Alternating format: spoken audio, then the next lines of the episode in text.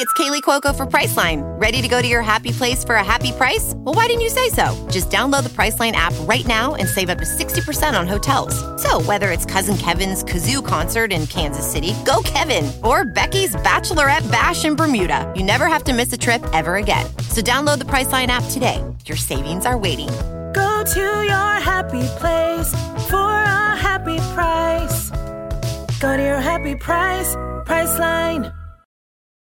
Does Monday at the office feel like a storm? Not with Microsoft Copilot. That feeling when Copilot gets everyone up to speed instantly? It's sunny again. When Copilot simplifies complex data so your teams can act, that sun's shining on a beach. And when Copilot uncovers hidden insights, you're on that beach with your people and you find buried treasure. That's Microsoft Copilot. Learn more at Microsoft.com/slash AI for all. In 2014 out of Tennessee by San Antonio and has also played with Phoenix, Cleveland, Washington, and Denver. He averaged 11.5 points, 3.3 rebounds, and 2.6 assists in 33 games with the Wizards and Nuggets this season. And in Grapefruit League action, the Tigers hit five home runs on their way to a 13 9 win over the Red Sox in Fort Myers. That's your Spotlight Sports Update. I'm Doug Warren.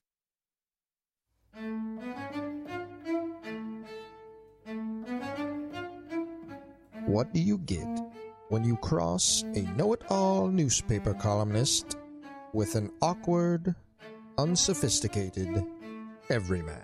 Yeah. Uh, well, I'm just not sure about that right now.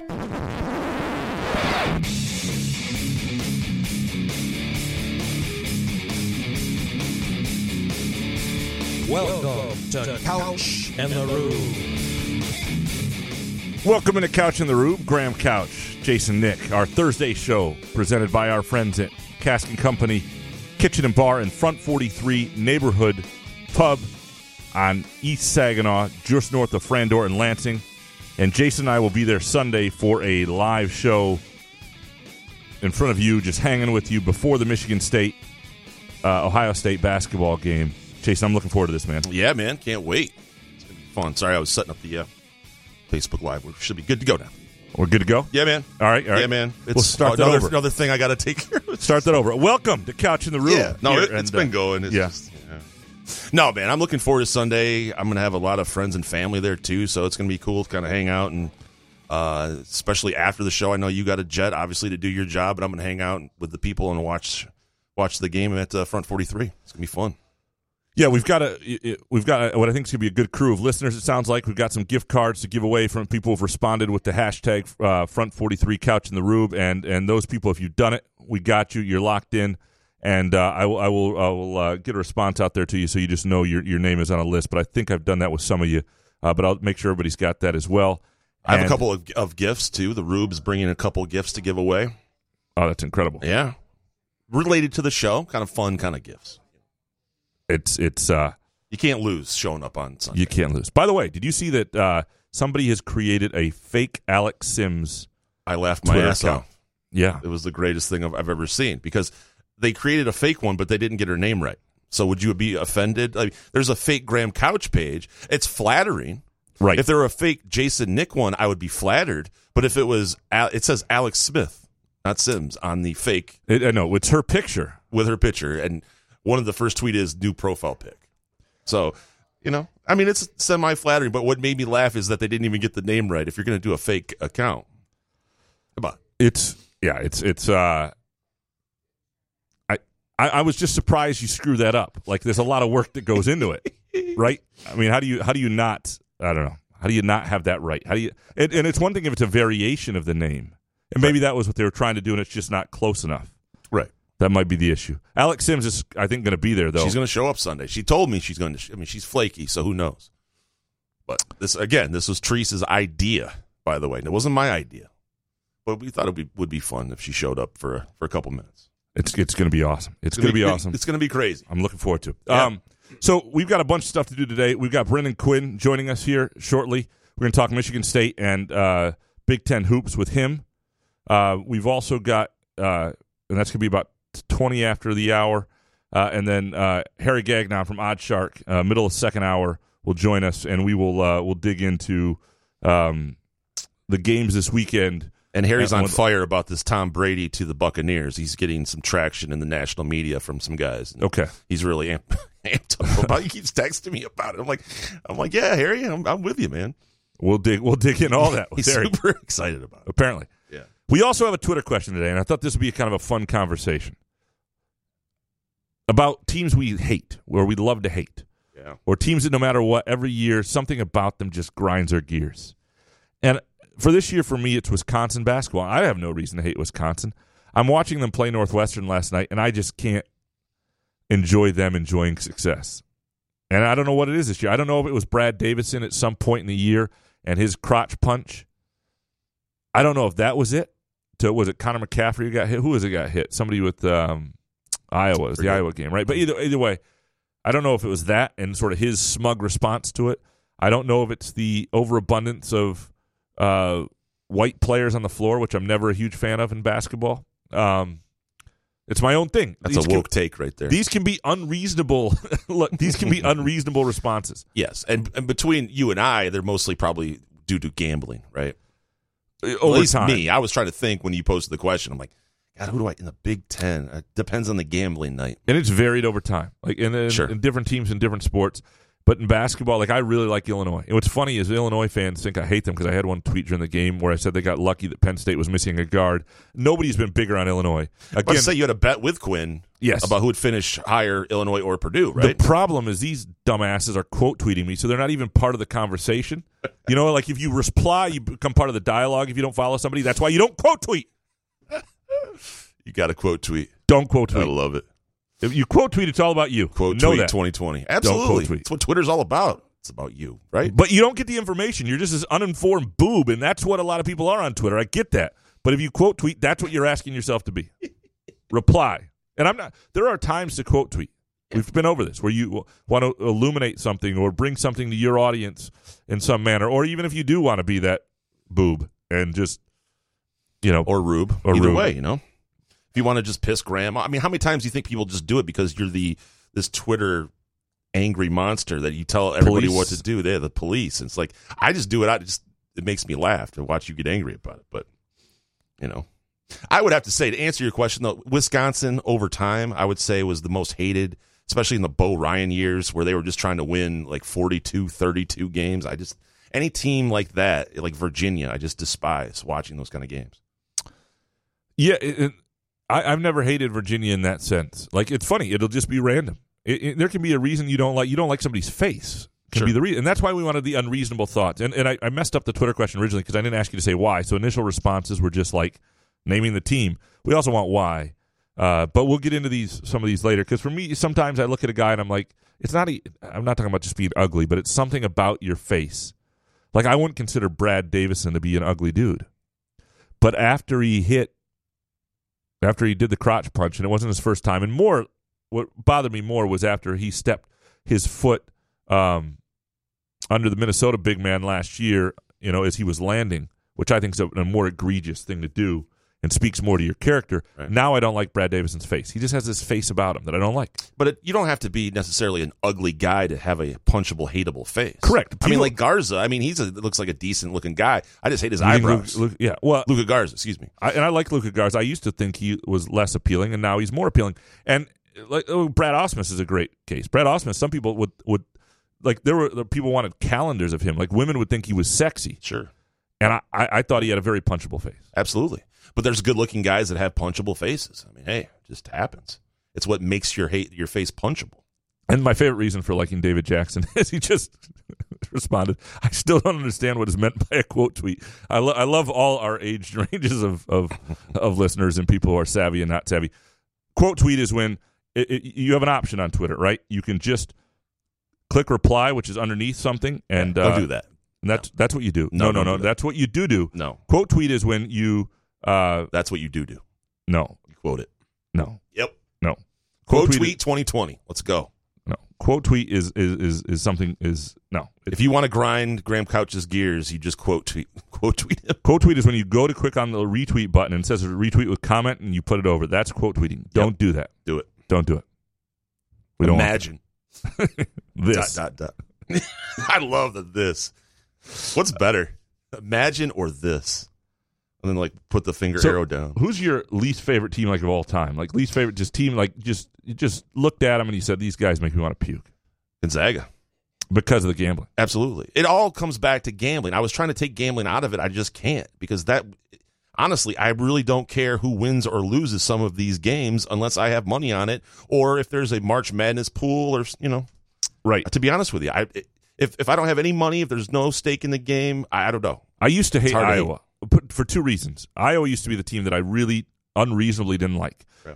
One of the reasons was back in the day when I was a kid, they were all up in your face in the Tom Davis era, uh, you know, trying to uh, uh, press you and make you turn the ball over. And like I didn't like Chris Street, and then he died in a car accident. I felt horrible. But like the the um, and I didn't like them more recently because I thought they were weak minded. They always fa- I don't like like in movies. I don't like weak male characters, right? So I, I don't like weak minded individuals. and I Well, then always you thought- should watch Love Actually. Love Actually's got a couple weak-minded characters I don't like. The weak-minded character is the one who holds up the boards, and you know, and we've all seen the memes of it, and says, you know, I just want to say I love you or whatever. The that that that that character I hate because he's a weak character, weak male character. I don't like that. That was Iowa basketball to me for a long time. Okay. Moulin Rouge, Ewan McGregor. Can't watch Ewan McGregor anymore because he's a weak character in Moulin Rouge. Don't like it. So, but different people over, you know, there are different characteristics. You just look at, but Iowa doesn't bother me anymore. It comes and goes. It can be the most unreasonable, bizarre. Uh, you know, Tom Brady's an example of somebody who I've really liked sometimes and other times not in my life, completely unreasonably. Is it because he's kind of like robotic now? He's not. He's kind of like the chisel jaw, kind of just robotic, weird kind of Yeah, guy now. I, I don't like this forty-two-year-old who wants to experience free agency with all this money. Like, Why not? dude? The way he sounds like I've never gotten to do this. You know what? I haven't gotten to do a lot of things. You got to do.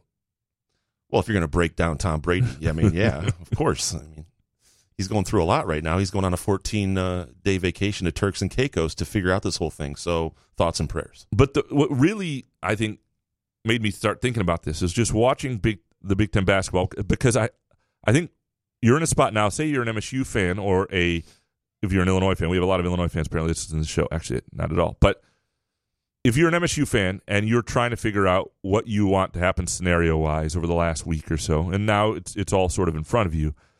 Who do you want to win? Who do you not want? You know, t- to win. You've got to root root for and root against other Big Ten teams for your own interest. Mm-hmm. And there are teams that I think I could not find myself rooting for. I, I don't know that I could root for this Wisconsin team. I, I don't know. I just couldn't do it, even if I needed. Are you saying if that meant Michigan State gets the outright Correct, title, meaning correct. something like that, Couldn't- that couldn't- scenario? Couldn't do it. Ah, really? Couldn't do it. Don't like them. I could easily do that. I could do it for Michigan as well. I, And- I wouldn't have a problem with that. You know what? Next year it may be different. Maybe I'll like the like the roster more. May, maybe it won't. It probably has a lot to do with Now, Brad is it players or do you start with the coach and work your way down? It- I, for me, it's more of the coach Sure. coaching style than a player or two, right? So- and sometimes it's something that develops over time. Duke is a, a great example for me. There are Duke teams I've disliked, Duke players I've really disliked. Krzyzewski, I'm I'm torn on. Sometimes I just like making fun of him. Other parts of him annoy me. Um, you watch your mouth. but there have been other Duke teams I really enjoyed watching, and there have been one? players that I like. I like. I like watching Vernon Carey play, Mm. even this year. Yeah. Don't love the team. I love what Tre Jones has become. Those sort of things. But Duke is the ultimate hateable team, right? They're this kind of everybody loves. that They always have some Grayson Allen. yeah, they always have J.J. some annoying Redick. white guy that you, you just that hit, sh- and it, part of it works because they're so good. Sure. But Grayson Allen, I mean, he was the epitome of that whole deal, right? Because he was leg whipping people and kicking people. And Fran McCaffery's the guy because of his reactions in his face, you know, and and that, that and and for a long time that fed into it. I don't I don't mind it as much. I think you, s- you know, again these are unreasonable thoughts. What if Fran. McCaffery, you and Fran were at a bar and he bumped into you and you were like, oh, and he was like, what you going to do about it? Would that be like the, the greatest day of your life? Yeah, you just punch him in the Right. face. Right, that's what I'm saying. like, oh, I'm sorry. What you going to do about it? Couch. But if he said, "Oh, Shoves sorry, you. you want to have a beer?" I'd be like, "Yeah, Yeah. I bet you we'd be too cool. I bet we'd. Have, I bet I'd enjoy his company." Right. And that's what you look for in the coaches. Could I have a beer with this guy? And that's when you start trickling down to the players and go, ah, I hate this team. I think it's the pace of play and the way they want to win games really drives me nuts sometimes. We're talking You about Iowa or Wisconsin. It's any very any team, It's I'm ve- talking about any team that I've hated over in the past, yeah. regardless of gambling. It's just kind of, are you just trying to win a game? If you could play four corners, they would, that kind of thing. I hate that style of hoops. And part of the reason that th- this is going to get interesting too is I I wonder, and we had this conversation a little bit yesterday. Like Michigan State, and Michigan's obviously a team Michigan State fans don't want to root for, and vice versa. Sure. And Ohio State plays into that for Michigan fans, and there are lots of different rivals people don't like for different reasons. And we were talking about how Michigan State fans may need to root for if they want the outright Big Ten title, they may need to root for Michigan against Maryland and how difficult that will be. But Michigan really can't win anything by beating Maryland, so I don't think there's any threat there. It's not like they're joining it like they would have last year. The other thing will be interesting though is if Wisconsin has already clinched a share. If Wisconsin wins at Indiana on Saturday, and it's going to be a share of the title anyway, do you just go ahead and root for Maryland? Because in that case, what, what who cares if it's a two way or three way? It's a, a, Big Ten championship. Nobody ever deciphers it. Um, so I, I, I don't know. We're going to get into this discussion a little bit later, and we're going to go through some of your answers and some good stuff. A lot of Iowa and Wisconsin out there, but why you unreasonably hate teams? If you're listening now, you got you got some time. If you're listening live, to to get that in and just and the more unreasonable the answer, the better. Like if you just, um, I guess sometimes that makes you look like an ass on Twitter, but don't be afraid of that. That's the whole point of Ask Graham first. Tweet at him saying, "Is this an ass thing to do?" Just don't quote Twitter. Twitter. Don't quote tweet the question. Reply. Come on, quote tweet Thursday. Let's do this. That's what we'll start calling Thursday. Yeah. All right. Let's take uh, let's take a break. We come back. Brendan Quinn from the Athletic. We're going to talk some MSU hoops, Big Ten hoops. Couch in the Rube.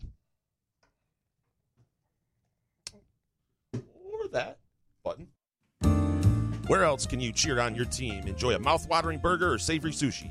Sip on handcrafted cocktails or one of 46 beers on tap. Take your game day or date night to Cask and Company Kitchen Bar or Front 43 Neighborhood Pub near Frandor. Two amazing places with one awesome blended modern American Asian menu. Catch the game on one of 30 60 inch TVs or stop in for the all you can eat lunch buffet.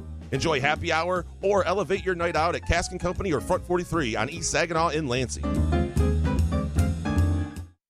Beat the summer heat and the winter cold with a new Carrier high efficiency comfort system installed by Doty Mechanical. Doty Mechanical is your preferred Carrier factory authorized dealer, installing and servicing Carrier products in mid Michigan for over 30 years. With Carrier Cool Cash and utility rebates, save money and energy at the same time. Call Doty Mechanical today at 327 7777 for your free estimate. For heating and cooling, the names to know Doty Mechanical and Carrier. Turn to the experts. This is Doug Warren with your Spotlight Point Spread update. Today in Grapefruit League action, the Detroit Tigers square off with the New York Yankees at 105 in Lakeland. The Yankees are minus 215. Tonight in college basketball, Michigan hosts Nebraska at Crisler Center. The Wolverines are 17 point favorites. The total 149 and a hook tip off, and that one's 730. Ohio State hosts Illinois. The Buckeyes are five and a half point favorites. The total on that one is 132. Tip off from Columbus, 7 o'clock. In NBA action, the Golden State Warriors return Steph Curry to the floor tonight against the Toronto Raptors in San Francisco. The Raptors are eight-point road favorites. The total 225 and a hook. Tip-off in that one is 10:30. And in the NHL, Cody Tucker's Buffalo Sabres host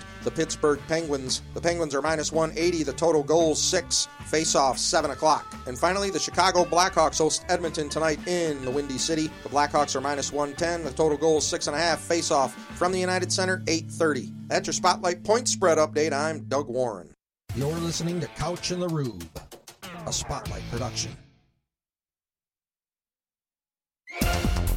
This is the Dart Development Business Brief. Vice President Mike Pence met with airline CEOs as coronavirus concerns continue to take a toll on the travel industry. And our airlines have been exceptional partners with us.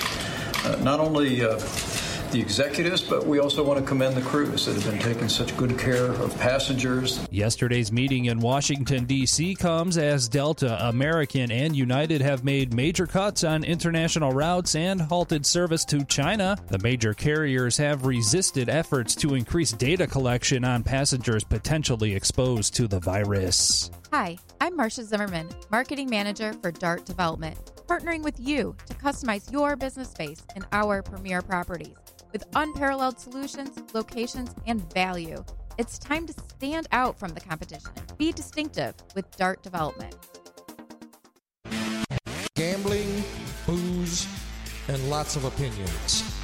You're listening to Couch in the Rube.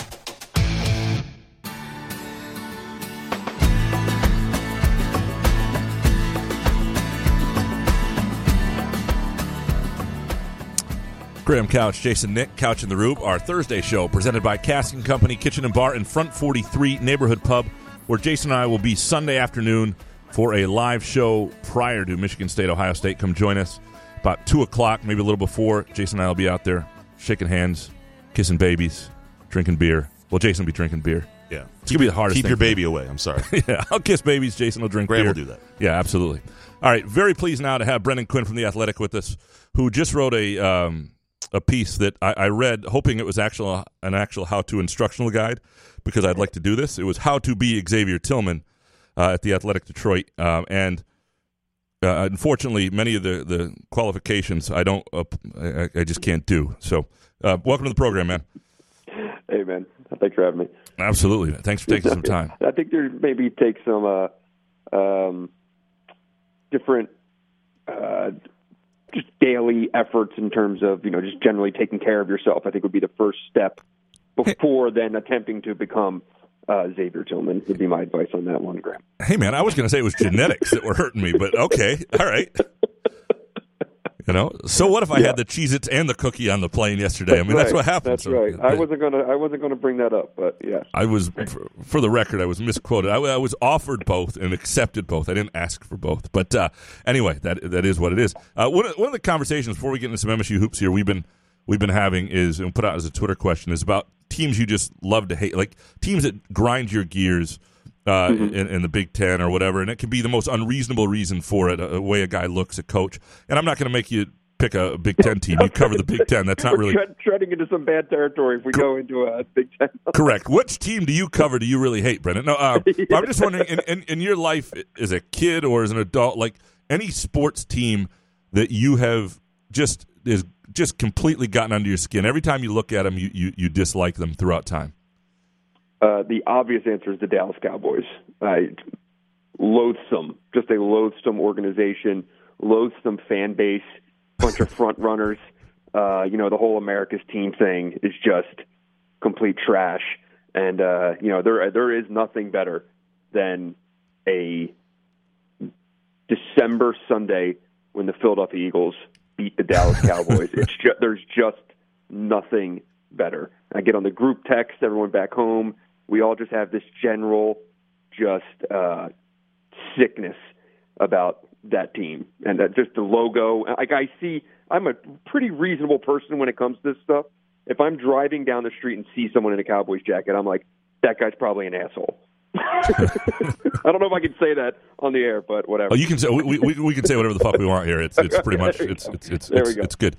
Um, I appreciate that. Um, so that's what you think about Indiana basketball, right? That's no, I'm kidding. Uh, um, so, so, uh, the uh, I want to talk some some Michigan State and Big Ten hoops a little bit here. This this is a um, a Big Ten race that that I didn't think Michigan State was going to be involved in here at the end, but Mhm. I, I think more significant than that is we are seeing elements of a team that might be able to do something beyond the Big Ten.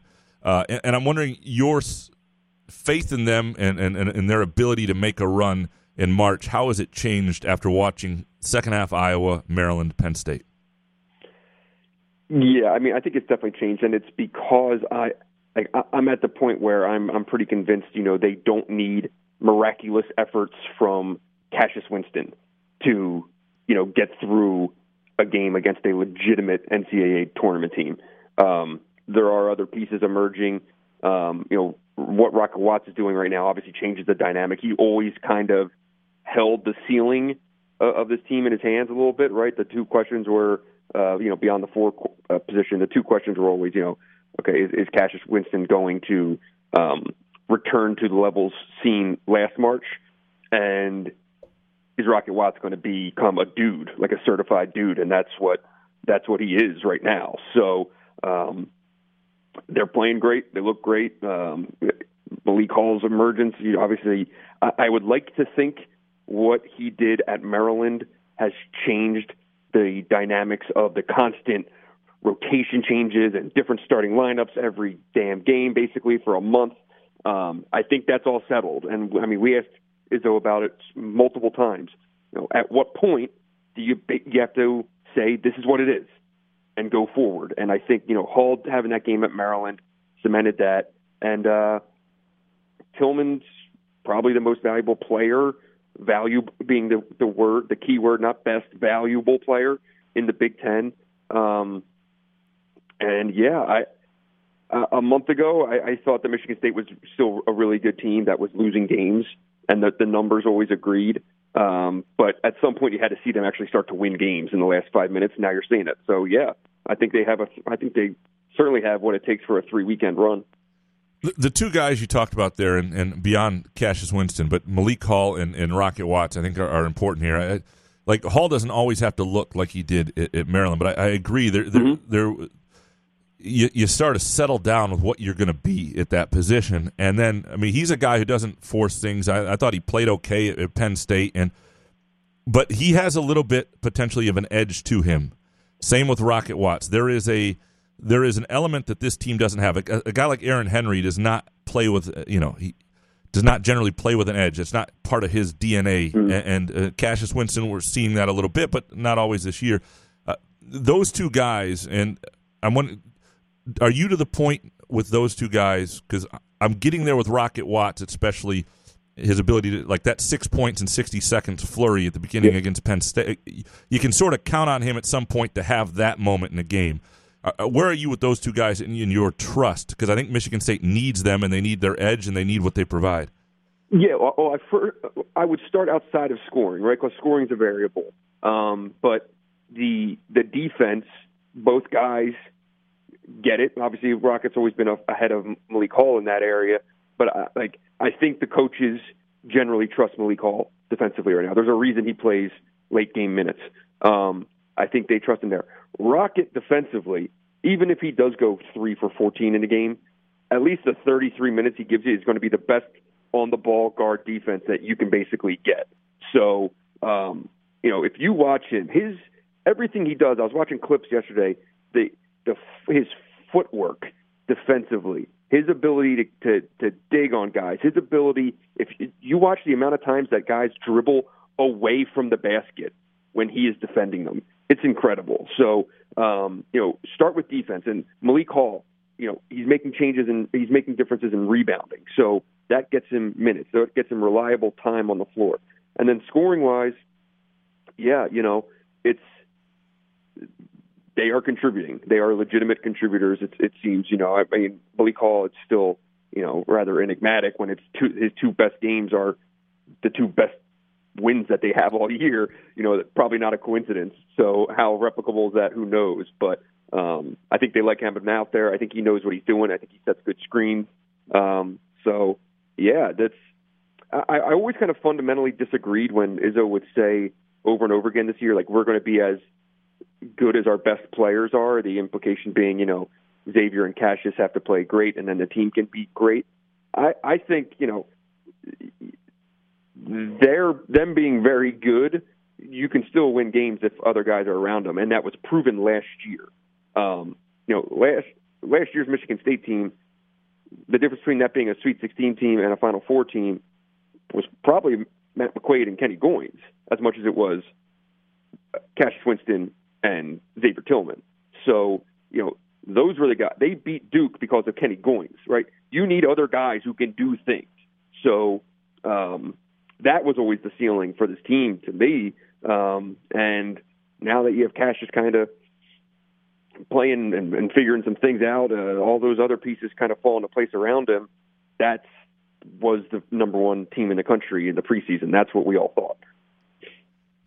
Uh, beyond being unhelpful and, and, replicating it, I actually enjoyed the, the how to be Xavier Tillman piece and, and the conversation you had with him and you've had with some guys over time because the the level he's playing at is you know it defense is sort of one of those things. It's one of the reasons he wasn't for the National Defensive Player of the Year award. He wasn't a finalist is because defense is sort of like being an offensive lineman in football.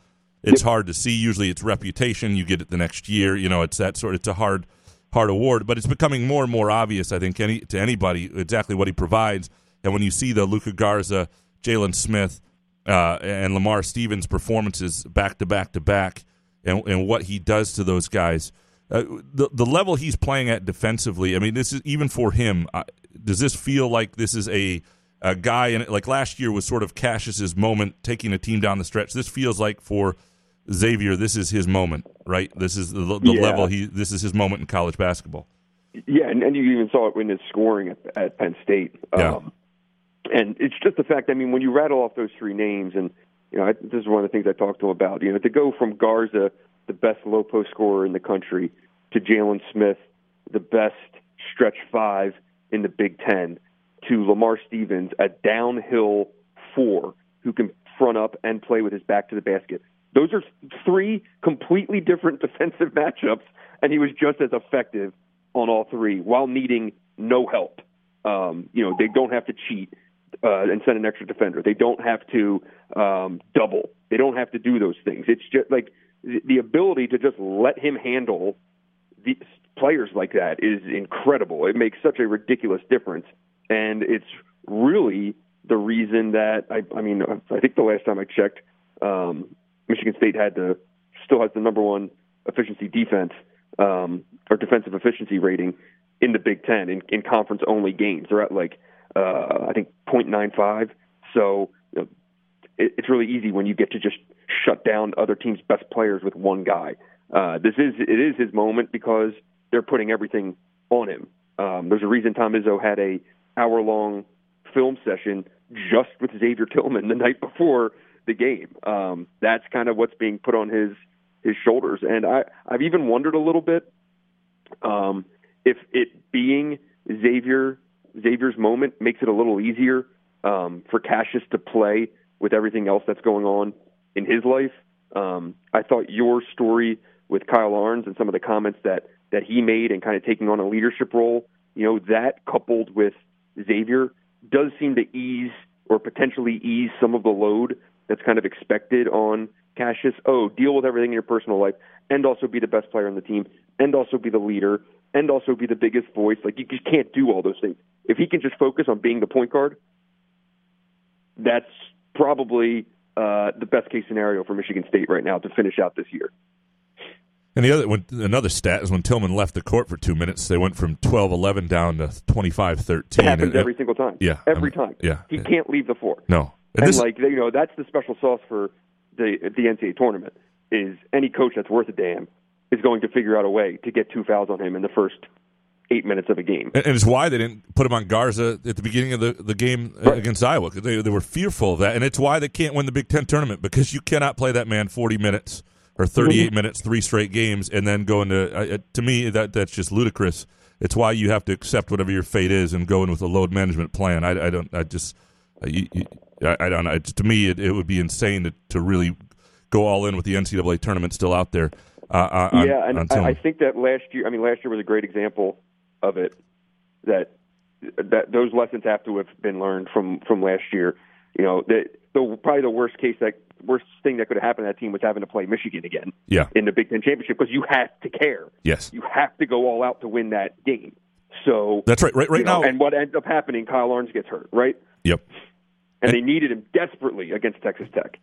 And you don't want that. Like when you're people, what seed do you want to be? I, I look at the seeding right now, and, and right now I think Michigan would be on the eight nine line, but that could change. Uh, you know, and, Mhm. and Michigan State w- it would be on the two or three, whatever two line. But if Michigan State, what, what you don't want to do if you're Michigan State is play a quarterfinal against Michigan, because again, then Right. you then you're you have to be invested in in, in the moment. And um, I mean, I know Cassius Winston tried to.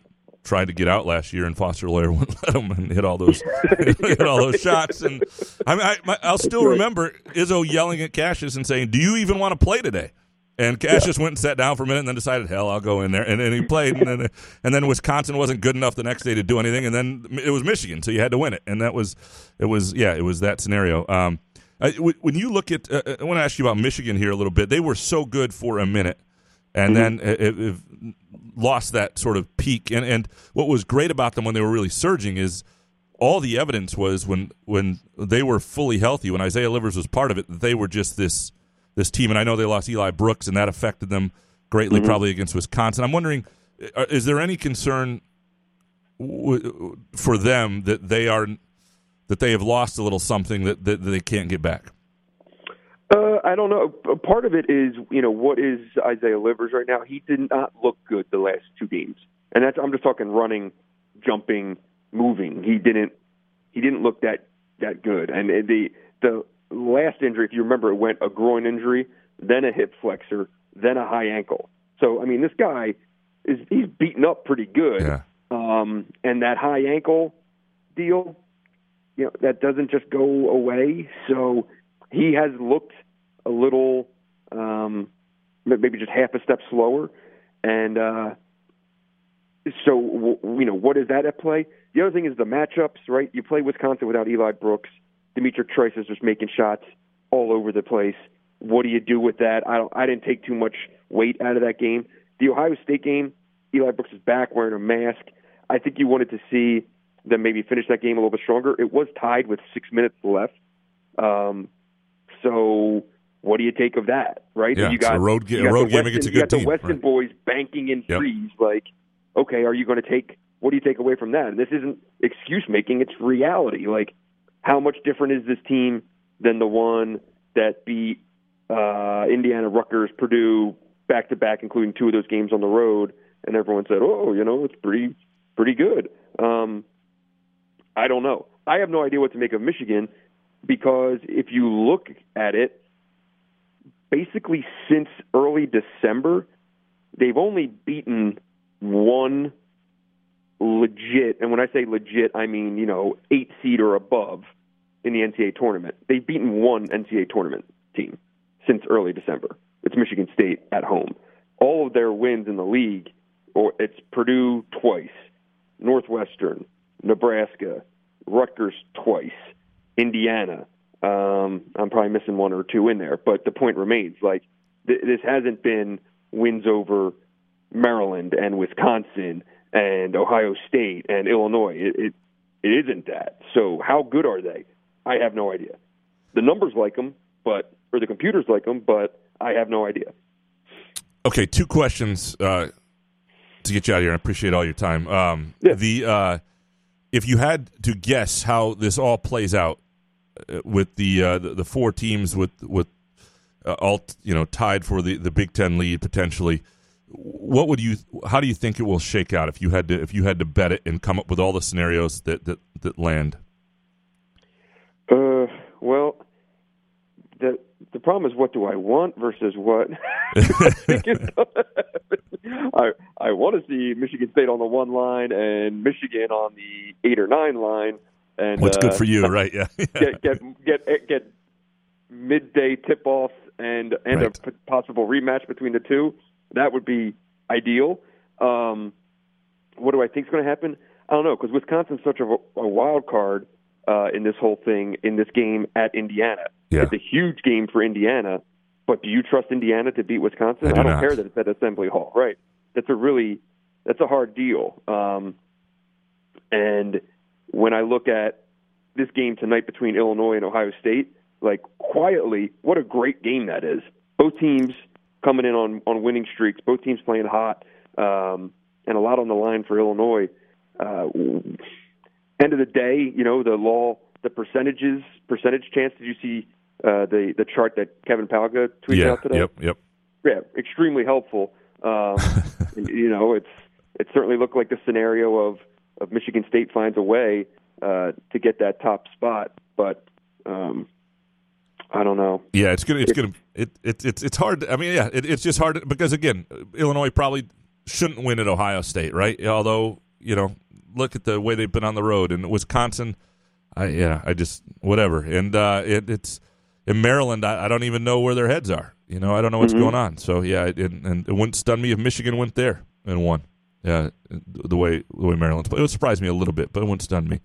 Um, last thing, how many teams of this group do you think can be playing in the second weekend? Do they uh, have the capability to be playing without some freaky upset, like second weekend NCAA tournament? Because to me, it feels like we're going to find out a lot about this league that the numbers have loved for a while, or certain numbers have loved, and and I have a sense that it, there are six or seven teams that really are capable of being there. You, uh, how many teams would you say are capable of being legitimately Sweet 16, Final Eight teams? Uh, I will say Michigan State, Ohio State, Wisconsin, Michigan. Um,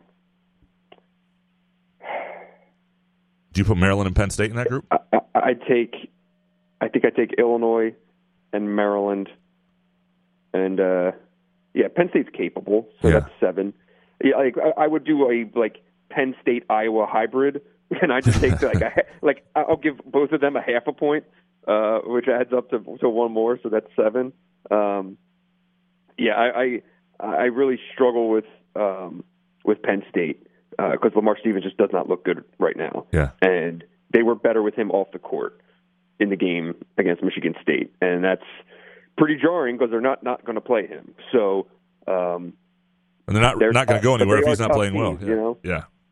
Yeah, and, and and what happens when these teams get out of the league? It remains also curious um, because some of these bigs, you know, all these guys are just beating the hell out of each other all year. You know, they're going to go and play some bigs from other schools, and it's going to probably feel like a, a Saturday rec league game in some instances, right? When you've been banging um, with Oturu, Jalen Smith, Garza, Teske, Tillman. I mean, it's just crazy. So um, I was actually supposed to talk to uh, Ryan Young from Northwestern tomorrow for a story. Just ask him What that's about been like. what, it was, what it was like to play uh, in the league this year. You know, this guy he turned down offers from Princeton, Columbia, and Richmond to go to Northwestern. So technically, he probably should have been playing in like the A10 or the Ivy or the Patriot League, where he would be 6'10, just crushing dudes. And instead, in this league, I mean, he's just been pounded for, for two and a half months. So uh, That's a great yeah. interview idea. That's a great. that's a great idea. well, I look forward to reading that. You can read all of Brendan's work at the Athletic Detroit, and of course, follow him on Twitter at bf quinn. Brendan, I'll talk to you soon, man.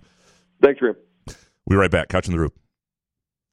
This is Doug Warren with your Spotlight Sports update. Golden State Warrior star Steph Curry will return to the hardwood tonight against the Raptors in San Francisco. Curry has not played since October due to a broken hand. The two time MVP will have a much different team surrounding him after advancing to the NBA Finals each of the last five seasons. Golden State has the NBA's worst record at 14 and 48. In NFL news, the Carolina Panthers and the LA Chargers are swapping Pro Bowl offensive linemen. Carolina is sending guard Trai Turner to the Chargers in exchange for tackle Russell Okung. And the coronavirus is now affecting college basketball in the United States. Chicago State will not play Seattle University tonight or Utah Valley on Saturday due to concerns about the virus. The Chicago State women are slated to host Seattle and Utah Valley this week, but are declining to play. The University of Missouri Kansas City also says it will not travel Saturday for its game against Seattle. The state of Washington's death toll from the coronavirus climbed to 10 on Wednesday, and at least eight of those deaths have been tied to Life Care Center in Kirkland, Washington, where 50 more residents and staff members were showing signs of infection.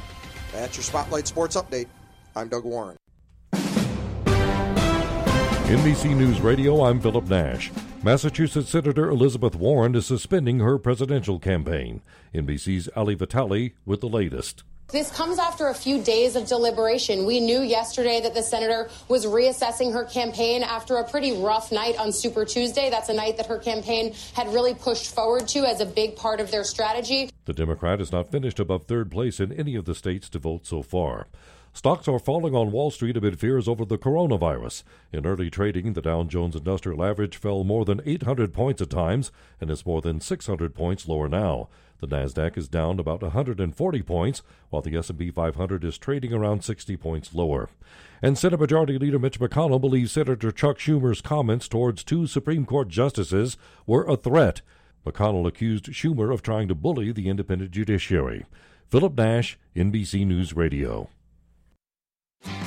Come enjoy irresistible, award winning, handcrafted donuts and locally roasted coffee at Groovy Donuts. Surprise your family or coworkers with special holiday designs and flavors, or put the perfect finishing touch on an event with a custom order. Birthdays, weddings, gender reveals, our friends at Groovy Donuts are your answer. Experience the Groovy Donuts difference for yourself on Lake Lansing Road in East Lansing or in Williamston. Get more information or place an order at groovydonuts.com. You're listening to Couch in the Rube. What are you on, a radio or the TV? SpotlightRadioNetwork.com.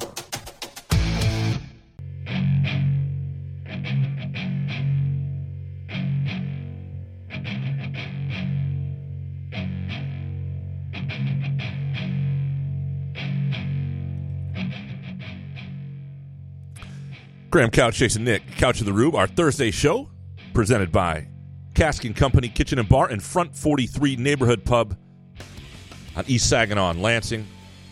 Hope to see you there on Sunday afternoon. We'll be hanging out about two o'clock, maybe a little after that, two two thirty. Get the show going. We'll go an hour or however long it feels like it's flowing. We got some good Twitter questions. I think at least one so far, but some others we're going to put out there Saturday to incorporate in the show. Maybe incorporate the audience a little bit. Um, we'll see how that works. And um, look forward to meeting you guys. And, and some of we, you we know already, and, and look forward to hanging out. And uh, I don't know. It's one of my favorite things about this show is interacting with um, the people who listen and who really make the show. So And worst case scenario, if it's just awful, we scrap it. I mean, it's not live, right? I don't know if we're gonna we're gonna do it live or Well, we're getting paid to do it, so we probably should not scrap it. well, the podcast. I, I see. Yeah, I see. Oh, oh scrap the whole thing. Scrap, yeah. If it's just completely, we try to incorporate the audience and everything goes crazy, just turns into a mosh pit. You just go, eh, we'll just save that for a special. Yeah, I, I, I did get nervous that my uh, my wife put interested on the you know because there's like a Facebook thing going around where you can going interested whatever. Yeah. She's she she liked it and put interested. Like, Sure. she can't be there. Why not? No way. The whole show is predicated on her never listening. Because you don't want to see, you you don't want her to see what you eat before a game, or Just just our whole conversation. The whole thing is like I, I live a lie, and to have her see my truth was just this show would be awful. lie. I mean, it would be awful. Uh, no, th- no, she's actually going to be, I think, in Kalamazoo Sunday, where where I used to live, by the way, and where I've she heard. grew up. Um, that's not where we met, though. Uh, and uh, is she going to take the Graham Couch tour of Kalamazoo? no, she. No, I mean, she grew up there, I know. so she, she's she's going to go see a friend, Mm. and so she will not be there, which I feel I feel good about. That's I just- Appreciate it. Yeah. Yeah, and anyway, the support. um, good conversation there with with Quinn. And he- Um, he hates the the Cowboys, right? That's his most hated team. most hated team. yeah. I'd have to say it's got to be the Yankees, right? For you, oh, for me, if I had to say, non gambling aside, for all, all the four sports, the major, it's for me, it's been the Yankees. The Arizona World Series when what 01 was a, one of the best highlight, most the greatest highlight of my life, man. Watching that with a buddy. There was a period where my hate was basically like I was a Broncos fan as a kid in the late '80s, early '90s. So they would get to the Super Bowl every year and just get pummeled, right? So like I hated, I hated Montana. I hated, you know, uh, the Redskins and the Giants, all the teams that just beat the crap out of them. I hated the Lakers.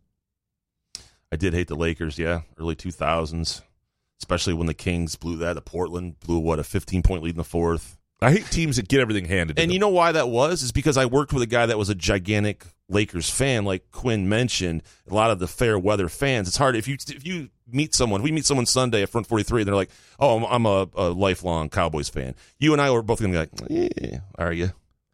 You, Like, you grew up. You grew up here, and that yeah. Well, you can be Rico, and you're a 49ers fan because you like Jerry Rice when you were you know 17 years old. Okay, all right. You know, and I, so I here's what I- guess. and here's what I don't like about Rico's 49ers fandom is that, and I get that there's a certain age, and, and for Rico, who's about 10 years older than me, Mm-hmm. Jerry Rice, like peak Jerry Rice, would have been like when he was 15 years old. Sure. So I get that sort of that's how it happened. So I, I don't I, I don't question it, it being genuine because that's how that's when fandom really really happens. But I, I do think it, it's it, it I don't like when it winds up being a front runner thing. Like one of the things about and, and the Broncos were in some degree, but what it gives my Broncos fandom credibility as a kid, and I'm not a fan anymore, is a it left when I became an adult, and b it was I- became a fan probably because I was looking for something because the Lions sucked. Mhm. This is pre Barry Sanders when I became a fan. I- I- Garry James and James Jones as the running backs. Bobby Layne. Not not not long. That not Doug Warren's era, but the the um, but nonetheless. And I loved Elway. I loved the way he looked. I loved the pigeon-toed walk. He- You know, same with Agassi and Jalen Rose. I love that look, and I love the arm. And but then they would get pummeled in these Super Bowls, and I still loved them. Like it was still, I was now with them in the foxhole trying to get this thing done. And the last time I was really a diehard fan was in the late '90s when they won those two Super Bowls. And then I thought it would continue, and Bubby Brister took over, and I tried to care for a year, and I just turned out I didn't. And that was, it turned out I was an Elway fan. Turned out I was becoming an adult. And uh, and there's nothing wrong with that. but what I and mean thoughts is, and prayers on getting to a Super Bowl and sticking with that team. How noble of you. yeah, well, yes, Oh, you know, they get blown out in those Super Bowls, but I stuck with them. I was a Lions fan too. Sure. But when you're a kid, you can especially if one of your favorite teams never really makes the playoffs, I think you can latch on to another team, especially as a kid. If you're an adult, I'm, I don't know. Does it really matter? I guess in a just if you're arguing a, a sports or you host a sports show, and then all of a sudden in 2019, 2020, you're a gigantic 49ers fan when I've worked here for three years and known Rico and never knew that he was a 49ers You didn't know he's- fan. I knew he was a 49ers fan. Okay. All right. He's, Well, le- he's, le- it's legit. It's Okay. legit. All right. But it's, you know, and he just loves uh, shitting on the Lions too. So that's another part of it. But No, I, I, I'm- I'm I'm good with that. And I, that'll be one of the things with Michigan State basketball is, and, and we're going to get into this a little Sunday, is sort of the Cassius Winston where he falls on the beloved meter, right? And um and it's a and- good day to ask it on and- Sunday. I'm uh, pretty yeah. sure we're going to know the answer. Senior day. Yeah, but where but where he ranks for people, but some of this becomes generational too. Like you start to get people. We have listeners to this show who are 18, 19, 20 years old. They they weren't a either not alive or do not remember uh Mateen Cleaves in that era and the initial rise, and they don't they didn't really go through. the- They have a different. What's a bad season for Michigan State basketball is on a different meter than what it was for people who are our age or older who remember NITs and all sorts of other years in the Fab Five era and, and not Michigan State not being included really. And, and But if you're uh, 20 years old, you can go back to the mid uh, 2010 teams, right? Of, and Right. still have a favorite. Sure. you know, maybe like an Appling or something like that. Even if you're just because you're 20. I always try and equate stuff when I when I think of a young person now who doesn't remember something that I think God they should remember. I'm like, yeah, but when in the, in the when I was in the '90s and people showed footage of Bill Walton playing for the Blazers in the '70s, I didn't give two shits. I was like, that's old stuff, man. Get that out of my face. And you know, like I, you know, so I What a understand. little dickhead Graham Couch was. well, Get just- that out of my face. It just seemed ages ago. Really? I loved watching that old stuff. That old hippie Bill Walton where he had the long hair and everything. After UCLA, he was happy just to grow his hair out. Kareem, old school Lou Alcindor, Pete Maravich. Oh, man. I was a junkie. I love all that old school stuff. I'd like to say I did. I just didn't. Get it out of my face. That's how I sounded. Give me my John Elway magazine. my teen beat. So where's my Sports Illustrated for kids? Let's do this. Oh, prepubescent couch. Get it out of my face. It's amazing. Kids go from Sports Illustrated for kids to uh, stealing their parents' SI swimsuit issues pretty quick. Absolutely. That's what happened. That's they called, stuck together? It's called middle school, baby. Jesus. it's like, What was the guy from the post office doing with this mag? Jesus. It's like a brick. It's when you have that awkward moment when you come home from school and your mother's cleaned your room for you and you realize that in your sock drawer. Not that sock, Ma. Ma, not that sock. I didn't mean the sock itself. I No. meant the drawer was had some magazines. Is what I meant. Oh. and they're missing. Like my mother and I never talked about it. The Well, magazines just went missing, but we never had the conversation. That's a good thing. It is. Because how are you going to have that conversation? And it just sucks the rest of the day. You're like, she knows. See, my mom used to just goof on me. That was the best part. No, her sweet boy is not so sweet. she knows. It's a horrible place to be, man. Why It's is there a hole in this cutout? What is happening here? this is weird. Keep it on my face. And then you get a PO box in downtown Lansing. That Take is care smart. Of business It's the man. smartest thing you've ever done. Pre done. 9 11, man. Pre 9 11, being a teenager, Yep. like you didn't have access to all the stuff you do online now, but nobody questioned you about anything. No. And you could have all sorts of aliases, and you didn't have to show ID. Like Alex Sims. Like Alex Sims. Alex now has- Smith. Yeah. That is awesome. I remember. I forget that PO. Do people still do the PO box? I don't know. It was at this one downtown Lansing, right? Not, not far from. It's like a block from here. Yeah, it's that way. Yeah. Yeah, that way people could really see it. On the that, camera. way, that way. Uh, but the, uh, yeah, you see, you know, uh, Todd Peterson and um, I forget the Todd Peterson. third guy. He was one of my. Oh, that was your aliases. guy? My Ron alias. Mexico? My alias. He had a lot of subscriptions. BMG, Columbia House, CD programs, and Playboy. And it was Okay. like Christmas when you show up. Oh man, I ride my bike down when I was like 15, 16, maybe drive the family. How did Playboy do that back in the day? Did you? How did you show your proof of age? I don't think you had to do much. Pre 9 11, Right? you could do anything, man. Ah, good old days. I don't remember ever. I told you that story when I went to San Diego by myself. My mother and my aunt took me to Metro, and the back in the pre 9/11, you could walk, you know, with someone to the gate. And my aunt, I was 14, and she bought me a Playboy from the. Yeah, and I you, you walked, it was read it on the oh, plane. dude, I couldn't wait. I couldn't wait. I was like, you know what? All right, I'm gonna stay, stay strong, stay strong. I had the whole road to myself, dude. Hour into that flight, right in the backpack. Yeah, I just heard an old lady go, "Oh my goodness!" I, it's not. Every once in a while, I'll be watching a movie on a plane now, and there's a scene that's just a slightly sexual scene, and you're like, "Good God, how is this available on a plane?" You're looking around, you know, it's clearly you know everybody can see, and and you grab a blanket. Come on, man. Shh, don't look. this is my time. Love Delta. All right, when we come back, we're going to dig into the teams you hate for whatever unreasonable reason, the Big Ten basketball teams that drive you nuts, you just can't root for. Mm-hmm. We'll do that. Plus, we're going to have Harry Gagnon on. We're going to go through the games, the lines you should bet this weekend. We'll do that after the after the break. Couch in the Rube.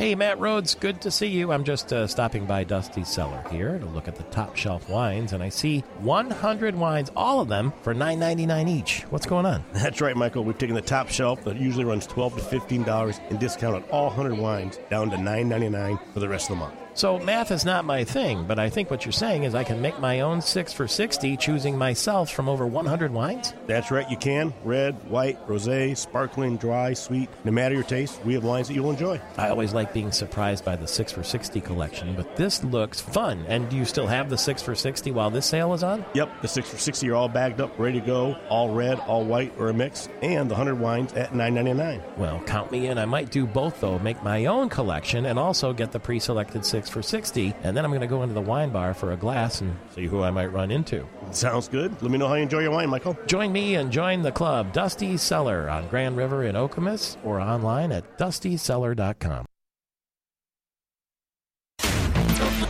Politics, business, sports. This is the Spotlight Radio Network. SpotlightRadioNetwork.com. NBC News Radio, I'm Philip Nash. Sell, sell, sell. That's the theme of the day on Wall Street as the Dow Jones Industrial Average fell by more than 900 points during midday trading. The Nasdaq was down more than 2.5%, while the S&P 500 was down more than 3%. Massachusetts Senator Elizabeth Warren is suspending her presidential campaign. Massachusetts Congressman Seth Moulton reacted to her decision. One thing that we hear across the country from literally every Democrat is we've got to get together to unify to beat Donald Trump. The Massachusetts senator said one of the hardest aspects of her decision was all the little girls who dream of seeing a woman becoming president. Senator Chuck Schumer is expressing regret for his comments yesterday in front of the Supreme Court. Schumer said he shouldn't have used the words he did. The New York Democrat warned Supreme Court Justices Neil Gorsuch and Brett Kavanaugh that they would pay the price if the court rules to restrict abortion rights. President Trump is claiming that the latest mortality rate for the coronavirus was a false number. Mike Bauer reports. During an interview on Fox News' Hannity, the president addressed his hunch. Well, I think the 3.4% is really a false number. Now, this is just my hunch. Trump's hunch is contradicting what the World Health Organization claims is the mortality rate of coronavirus patients. Trump hunches that COVID 19 has a much lower death rate. He says his hunch comes after having a lot of conversations with a lot of people, and then hunching, I think the number, personally, I would say the number is way under 1%. Fewer Americans are filing for unemployment claims. According to the Labor Department, 216,000 workers filed first time jobless claims last week.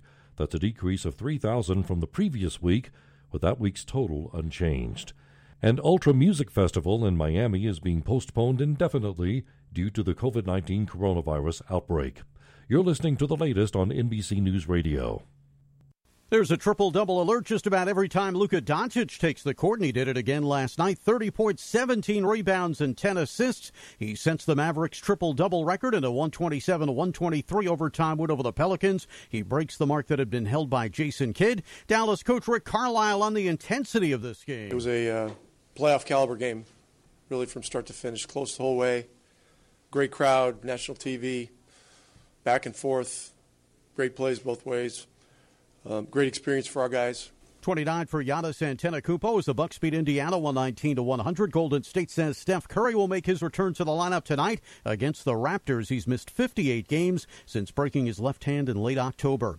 A career high 31 for Udoka Azubuike as number one Kansas clinched at least a share of the Big 12 regular season title 75-66 over TCU. Third ranked Dayton beat Rhode Island 84-57. That's sports. Frank Arity, NBC News Radio. For Thursday, we're watching severe weather now across the southeast, southern Georgia, southeastern Alabama, and the Florida panhandle down into central Florida. You want to keep an eye to the sky for severe thunderstorms, strong winds, heavy rain, some hail mixed in as well. That risk of showers will extend northward into the Carolinas and slightly to the west uh, through Mississippi. Those areas won't see as strong, but the real target zone will be uh, that's southern Georgia, southeastern Alabama, Florida Panhandle. That will last through the day today. That severe weather will be tapering off uh, later on this afternoon into this evening. A wintry mix across northern Michigan, Wisconsin, the Upper Peninsula as well. Along that lakes region, that's where we're going to see temperatures in the 30s, so that mix of rain and snow, some sleet as well. The rest of the country is looking pretty good. Temperatures across the 50s and 60s across the Midwest, 72 and sunshine for Dallas, Texas. Across the West Coast, you'll see 70s for Sacramento, 85 and sunny in Phoenix. New England, you'll see 50 degrees and sunshine. That's your national weather forecast. George Brown, NBC News Radio.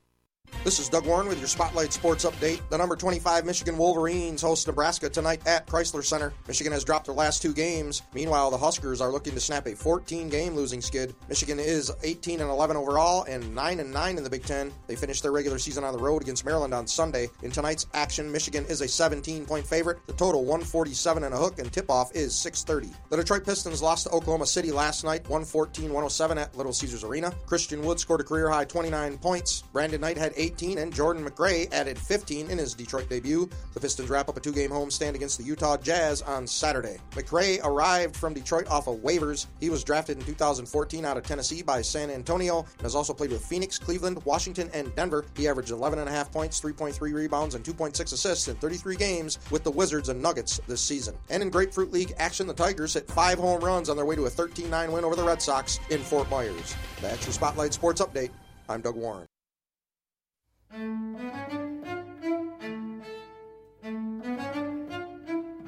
What do you get when you cross a know it all newspaper columnist with an awkward, unsophisticated everyman? Yeah.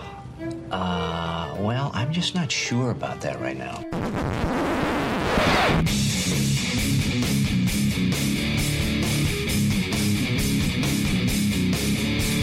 Welcome to Couch and the Rube. Welcome to Couch in the Rube. Graham Couch, Jason Nick. Our Thursday show presented by Front 43 Neighborhood Bar and Cask and Company Kitchen and Grill, where Jason and I will be on Sunday, about two o'clock. The show going sometime before two thirty, and uh, we're just going to do a live podcast there. Some a little bit of interactive stuff. We're going to hang with you guys before and after, and um, hope to see you there. And if you like the show and you just want to hang out, or you're looking for a place to watch the game, Front 43 and Cask and Company is good as there is, and the game day specials, which include the time that our, our podcast is, is going on, uh, great beer and burger specials, sushi specials. Check out the menu and, and the beers on tap. A really great selection. Uh, Front 43 is where we'll be. Cask and Company's kind of adjacent right next door if you've never been there. Um, and uh, hope to see you there. So two o'clock shows around two thirty. Graham Couch two forty five. Is that what we're gonna say? When I When- show up, yeah, I'll be there on time. I got nothing else going other than a basketball game in the morning. Okay. So unless I get hurt, pull a hammy, pull a hammy, catch the coronavirus, something like that.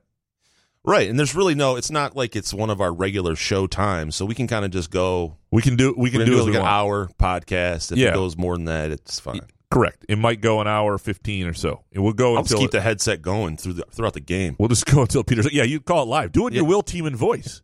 Do, do, give us a little MSU basketball. Ah, he got it. There you go. Oh my god! It's incredible. Cassius Winston. Oh, I can't wait. Yeah, I cannot wait. All right, so we asked a question today. Yeah. Um, because we love your feedback and these sort of things.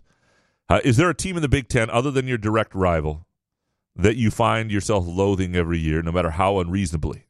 So you know, again, if a team you don't like them because of the way they look, the way their coach yells, the colors, uh, something they did to you way back when when you were a kid, a gambling loss can be unreasonable. It's fine. As a kid, a gambling loss. Well, if you were gambling as a kid, that's different. Pretty yeah, I- impressive. those are supposed to be separate things.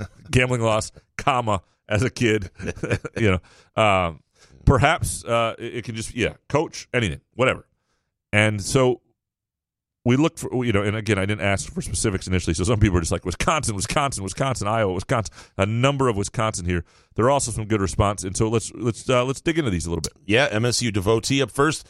Uh, Wisconsin, they have the most annoying looking white kids every single season that you just want to punch if you ever saw them. Plus, Brad Davison looks like an uglier version of Bobby Hill. There you go. This is exactly what we're looking for, right there. I can't. I mean, I, Poor Bobby Hill. Yeah. Uh, Adam Away says, Nope, I save uh, all of my loathing for scum. Why? Because their followers are ass clowns. Fair enough. Uh, drunk B. Walton, those. That's funny. Those dirty, rotten Badgers for sure. Couldn't stand Bo and now Davison. And he says Indiana Archie Miller has such a punchable face. That is true. I will say that yes, yes, It's it's Yeah. it's used Right. car salesman. No offense to used car salesmen out there, but No, and, it, and having a punchable face doesn't mean you're a bad dude. Like Mike DeFabo, who used to work at the LSJ, my big joke with him is he had a very punchable face. Hmm. And we've talked about it, we joke about it, and, and great guy, loved hanging with him. But I wanted to punch him in the face at least once a day. Really? Not, even when I was What did he do him. to you? Doesn't No. something have to happen no. to have a punchable face? No, sometimes you just look at somebody's face and you want to hit them. Yeah. Like when I see the pictures of like the back of my head, I'm like, how do people not punch me in the back Right. of the head? I have Well, a punchable head. I've nearly done it. I don't blame you because I mean you're not going to miss. You can pretty much close your eyes and swing. You might break your hand. But You might. I got a, got a hard head. A Uh, melon there. uh, but she said Archie Miller has such a punchable face, and his garbage team somehow managed to beat us. Grr. Derek R. Spartan, Wisconsin, because of Bo Ryan's stupid face, and because each time we play, it feels like it's one million to one foul discrepancy. I, I, I had the same thing with Bo Ryan. Bo Ryan and Miller are the same kind of guy to me. Uh, Rutecki, Dexter Rutecki, IU, because I haven't met many alumni that I care for, and they kind of have the same syndrome that U of M football fans have, just not to the same degree. Think they can stick their chest out because they were upper tier teams several decades ago. No, and there is, you know, there's a little bit of. I, I think being a coach at IU, you feel that too. I'm sure I- IU's coaches may feel the same. But uh, to the point on Bo Ryan, what's interesting about my the way I felt about Bo Ryan, it changed over time with him. I didn't like him early on. I began to appreciate and respect him. I think the quality of player he got toward the end when he had those teams with pros, with um, I mean, and not just the Devin Harris early on; those were pros. But uh, who are the, who are all? What's the uh, Kaminsky? Kaminsky, yeah, Kaminsky, and the uh, the other white guy, white guy, white guy, other white guy, other white guy, got bouncy, go- uh, bouncy white guy, yeah, bouncy forward guy, uh, brown eyed white guy, white guy, blue eyed white guy, Why blonde haired white guy. him? He's still in the NBA. Uh, hold What- on, oh, white guy. We, I need, I, yeah.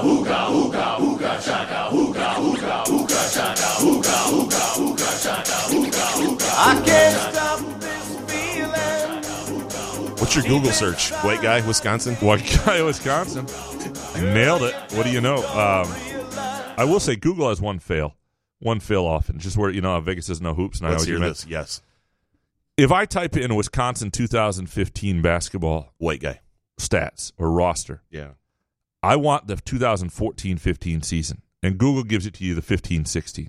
And jeez. I mean, it's just one thing you think at this Thoughts point. and prayers, man. Well, Google's supposed to be sort of intuitive, and and this case. so put in just not. 2014, 2015. I know. I, then. I should have. I, That's on you. That's not Google's It's problem. on Google. It's on Google. Dare you? So, but but if you go to that team with Sam Dekker's the guy I was looking for. Ah, for. Dekker. Sam Dekker, Ethan Happ, uh, you know, uh, uh, uh, Traevon Jackson was on that team. Uh, Bronson Koenig was a really nice player, white guy, but didn't play like a white guy. Like those, that that at the end, I, I had a lot of respect. What about Ethan Happ? I wanted to punch him just because his game bored me to tears. Okay, Right? Can you be punchable because of your game? Just kind of like, oh, dude, screw you and your f- never your footwork, your negative seven vertical leap. Just terrible. Uh, Sean Williams writes in just Michigan with their dumb hair and Mighty Mouse's weird layups. I could see that, but I could see if you really hate Michigan, like the way that Zavier Simpson plays would drive you insane. And the hair. I get the hair like Alfred Payton, what, two years ago? He had that, that hair that went over the, his forehead. I'm like, yeah. what, what are you doing? And Simpson has that, that that type of layup that would get you cut from a community college basketball team. Like, can you shoot Off a normal layup? foot. Yeah, you can you shoot a normal layup. Now, I'll say this though, and I, I've always respected guys. You, you learn what you can get off when you're that small. You learn what shots you can get off and make. And I played against guys who, even when they're playing against me, they take kind of funky, like the way they protect the ball with their body and everything. I'm like, you played with a lot of really long athletic people in your life because you've clearly learned how to protect the ball and use your body to get a shot. You've had off. your shot blocked a couple times. Yeah, yeah, right. Absolutely. Uh, Kevin J. Tufnell writes in Michigan State, obnoxious fans, and awful beat writers. I agree totally. Yeah, I mean that's why I'm a columnist. Those guys are idiots. You guys are going back and forth about your travels yesterday. It's like, oh, that was a punchable face. That was a punchable I face got moment. Cheez-Its and So- Oreo cookies. So Oh, here's the Chris, all right, Graham. You want the Chris Solari full Oh, treatment absolutely. from yesterday? Okay. That's the part I enjoy. Yeah. Solari's travels. so Solari is such a travel idiot. It's unbelievable. So yesterday, uh, Kyle Austin flew out earlier, but Charboneau, Brennan, and I are all on this basically two o'clock flight out of State College that flies to Detroit. I've got a connection to Lansing; those guys don't. Um, but either way, even if the connection goes wrong, you you you take the flyer. You're close by. It's it's the it's a direct flight, State College of Detroit. Why would you take anything else? Solari lives in Williamston, which is actually only about it's under an hour from Williamston to from his house to Metro Airport. It's 30 minutes from his house to the Lansing Airport. He really, unless you're flying to D.C. or Minneapolis or Chicago where there's a direct flight, he should never be flying out of Lansing. But how does he not know this? That's my question. Right, Like, so- if I were going to tag along with you guys for a game, I could see that happening to me. But he knows Not he only- travels all the time. Not only is he flying out of Lansing, but he's flying United through Chicago. So the rest of us are going through Detroit, and, and he's on this flight that's supposed to leave at 1. We get there, he's still there. And he's like, ah, that doesn't look good. They got the maintenance truck out there with the plane. and it, anyway, it got bumped till late at night, and he was probably going to get stranded in Chicago. It's not like there are a million flights going out of State College and then out of Chicago into Lansing. And so he wound up renting a car, drove home seven hours or whatever it is. And he was, luckily his mom lives along the way near Pittsburgh, and he was able to hang out with her last night. And you know, but he finished the drive today. I mean, that's so he drove. he drove. I've done that drive. It's not a horrible drive, but it's a long drive if you're expecting to fly. Wow. And it's very Solari like because he's trying to get United points or something. I don't know what he's trying Okay. to do. I was wondering, is it is it because he's hard headed and doesn't want to just ask you But he- guys what you guys are doing? al- yeah, yeah, I don't think he puts a lot of thought into what's going to be. You don't want, especially in the winter, you want to re- decrease the number of variables where things can go wrong. And too many segments on flights, flying through Chicago when you're dealing with small airports. Now, if you got all the time in the world, like I don't have a family or anything, and and I can get bumped or there's something where I can get a, a voucher, I'm willing to do it. But he's got three small children, a wife like waiting for him to get home. Aha. And So uh, maybe he did it he's the intentionally. smart one. Yeah, yeah, this is right. Seven hours Sounds in a like some by shit myself. I'd do if I had three kids, Yeah. too. Honey, unbelievable what happened. Yeah. I'm gonna have to drive through and visit all of my friends from my college years. No, I will see you next Wednesday. Uh, Jared Spitzer says Wisconsin in the Bo era. Patrick Grobel says Rutgers. Alex James says Wisconsin, very annoying coaches and some dirty players over the years. Uh, Nathan Joyce, our guy, whatever team doesn't cover and ruins my parlay. I appreciate that. I do because he's right. Um, Because you do, and I'm not saying you hate a team forever. Sometimes it happens enough, like with Gonzaga, that, that happened to you. oh god, yeah. But sometimes it's just for that year. Like it, it- you go through an off season, and you might have a better experience with the team, and it changes. But sometimes for a year, you can be fully anti somebody, and um, especially if you're watching the game and you see how they don't care about your parlay at the end, it just makes you more and more angry at them. How dare you not care about my parlay? Uh, Matt Pierce, Wisconsin doesn't help. I live in the area, and every time I go to a game, the fans are terrible, flopping, winning games. They shouldn't. Whiteness, Davison, slow pace, Gasser, all bother me so much. Wow. Are the fans terrible there? I don't. From I your don't- experience? I mean, I don't. I don't find them terrible. They're not as good as Nebraska. Like Nebraska's the nicest. They're the nicest people in the world. If you hate Nebraska Doesn't fans, that doesn't that weird you out? Like when I went to Alabama, I went to Tuscaloosa to visit my cousin, and everywhere you went, they were just so nice. I was like looking for hidden cameras. That's because Like, they don't feel threatened by you. If you were, I- a- you know, that's the that's the difference. I was wearing an Auburn shirt. A little different. It was just kind of a weird vibe. Uh, eight sixteen boys reunion writes in. I suspect Iowa and Wisconsin both spend as much time practicing how to roll an opponent's ankle as they do the game of basketball itself. Plus, Fran is a petulant child on the sideline, so, So- he goes with Iowa. So dirty play, and who was the player a couple of years ago? used to poke people in the eyes, and they've had all sorts of guys that hit people in the um the big man from Iowa. I forget, but AC Earl. No, it's not AC Earl. AC Earl is not a not a beautiful man either. But uh, hold on, hold on. Let me Google this. What you do to me when you hold me in your arms. Adam Woodbury. You ju- I just googled Iowa basketball player eye pokes, And uh, See, here's where Google does that wrong. When you put in random Iowa white guy, I can't believe you ripped on Google today. Come on, saved my life a bunch of times. So, but yeah, and I agree. And if you are a semi or unathletic white dude, don't be the dirty player. Don't be it. I mean, just don't, or don't be somebody who can hurt somebody. Like, I, I you know, it's one thing if you're tough minded and Like a you know, Scott Skiles type, you can respect that. Absolutely. But if you're a cheap shot guy, I don't respect that whatsoever. If you Not like talking some smack, I, I love that kind of like when Malik Hall was doing that against Iowa. I was like, oh hell yeah, I, I'm all about that. But If you if you poke me in the eye, it's on. I mean, sorry, especially as a germaphobe, like, like that's how germs are. I, I, you are asking for a, a sickness. I will punch you in the face. Yeah. like right there, and you will deserve. And I will explain it to the official, and I will take my flagrant foul. But I want you to have two flagrant fouls, and I'll I'll, I'll appeal it till the day I die. Because if you poke somebody in the eye intentionally, you deserve to be punched in the face and probably curb stomped. That's a little too far. Sorry, too far, too far. I just really. I mean, I can understand it because I have one good eye left. So if you poke me in the Yeah. left one, I'm I'm blind as a bat. So I, I definitely fight. I- I, like yeah. how you would explain it to the ref first, though. how does that happen? What you're going to do? what I'm about to do is not going to go well for me. Uh, Mark Clemens says, "You mean besides Michigan? I'd say Wisconsin for their plodding pace of play." Agree with Mark. Matt, Indiana seems to be MSU's kryptonite every year.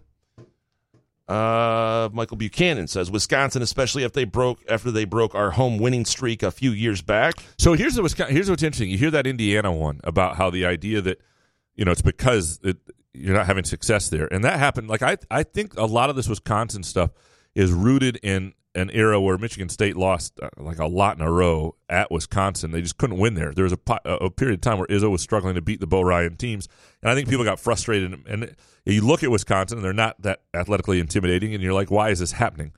And so I think that's where a lot of that frustration begins. Uh, main Spartan fan says Maryland, Turgeon's nose.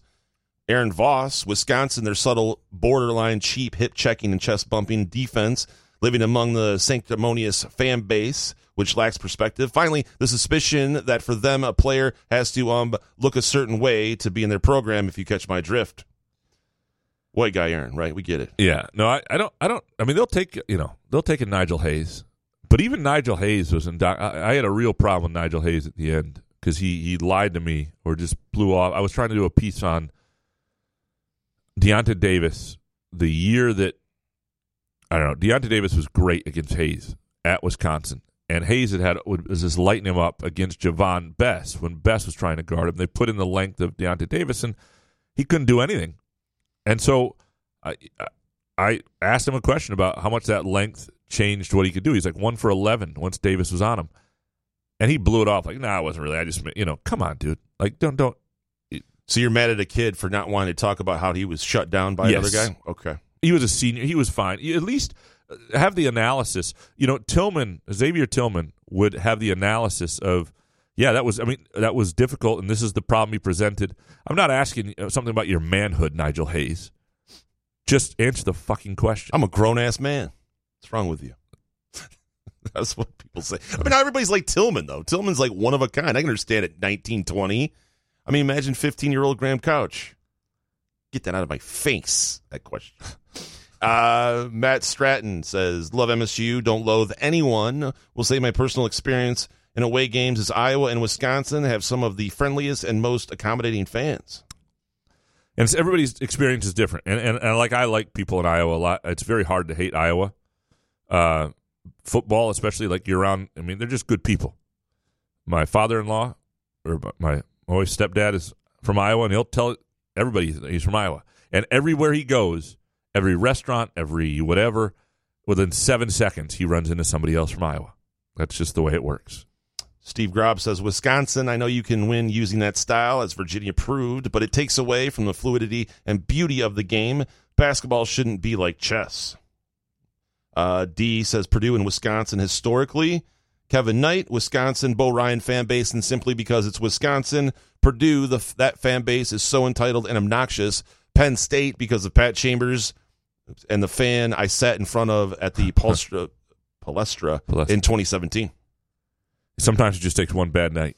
Just It's one like- fan? Yep. And you're like, just let one guys. dude ruin the whole thing for you. I, I get that a lot. No, Absolutely. Yeah, It's totally Uh, totally reasonable. Joe says Wisconsin. They typically don't have any actually uh, good players, just some dirt bags who would rather take out your best player than win a game. Getting a lot of Wisconsin here. I am Sofa King says Purdue and Iowa, both fan bases whine constantly as their teams choke in the tourney. Uh, Foster Loyer's burner burner account Iowa because of that one girl. What that means? girl. I don't know what that means. Uh, Polish Sparty. Google that. Iowa one girl. See what you get. That's what happened. yeah.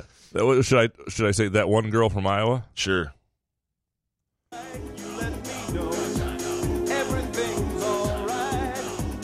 Oh, it's not a good. Jesus, it's uh Images? Hmm? The top Mhm. images are like some. What? Who is this? When you type in that one girl from Iowa, oh, it's like um. This is not two girls, one cup. No, it's not sexual at all. It's two girls, one piece of corn. Um. Well, spit it out, couch. I'm dying here. No, no, hold on. The the lead is not getting right to it. Hold on. Who is this? Let me just click on the pictures. A tease. You want to take a break? Jesus. No, no, no. Oh yeah, it's this. Iowa. Hold on. Uh, uh, Unbelievable. is this good? If you good just did this for the next 34 minutes, it'd be the best show ever. no, no. huh, Wait a minute. Oh. Oh, this doesn't work because the, the, the thing's not the same. It goes to an MSNBC talking head slanders Molly Tibbetts, some quote girl in Iowa, but that wasn't the picture I clicked on. It would look like some woman who ran over somebody. So, um, Well, I'll have to cut that out of the podcast. All right. Uh, up next, Polish oh, here we go. Here we go. Police: Iowa woman says she ran over girl in racist attack. Police say they've charged a Des Moines woman with an attempted murder after she told officers she intentionally ran over a 14 year old girl because she believed the teen was Mexican. Oh, this was that thing in 2019. Yeah, I remember this. Is like uh, this is over Christmas, and there's pictures of her. And good God, that's not who you want your some girl from your state to be. What a letdown. it's a letdown. Uh, Robert Offer says Buckeyes because they are never well coached. Ben Berm, 13. I'd rather lose to U of M than Iowa. Their fan base and Fran make me crazy. I hate U of M, but I at least respect them. Don't respect anything about Iowa and their constantly whining fan base. Uh, cousin Greg says Wisconsin and Purdue. Wisconsin because of Bo Ryan still. Purdue because of their fans. Is that my cousin Greg? I have a cousin Greg. Yeah, dude, it's your cousin Greg. Excellent. Actually, Excellent. You know, you know, every cousin Greg's your cousin Greg. Apparently, David Curtis uh, was Wisconsin when Bo Ryan was the coach. Now it's Purdue and Matt Painter. They have the used car salesman hair. Same with Rick Pitino, Billy Donovan, and Calipari. Uh, Bo Ryan says Matt. It was Wisconsin, but for regular competitive reasons. Uh, Matt also said Purdue, whose fans think Izzo gets guys over them because of the ch- chicanery and not because of their last Final Four, was during the Carter administration. That's that's a fair point, but the, the, it is interesting to watch fan bases who think another fan, another coach is just dirty as hell when they really don't know anything. I mean, uh, But do you let some crazed kind of fan that was mad that somebody went to Michigan State over Purdue dictate how you feel about the whole fan base? I don't know. no, I, I don't have an issue with Purdue fans. I enjoy. I mean, Purdue fans may think I don't like them. I've had some spats with a few people here and there, and most of my spats came from the AP poll. Like most of my experience with the fan bases were purely based on uh, reactions to me not ranking a team as highly as they wanted, and there were quite a few teams over the four years that wound up having issues with me. Um, but the the only fan base that I've really ever, and I've written some columns that deserved it, but that I think is probably beyond unreasonable, largely is is the Big Blue Nation, Kentucky. Hmm. Try adding a, uh, adding another R to a team name. Boy, oh boy, that pisses people off. Wake. Forest. Oh boy, Wake Forest. Holy shit. Wake Forest of four R's. Yeah, Four R's. Uh, Clark uh, D. Schnepp says Wisconsin.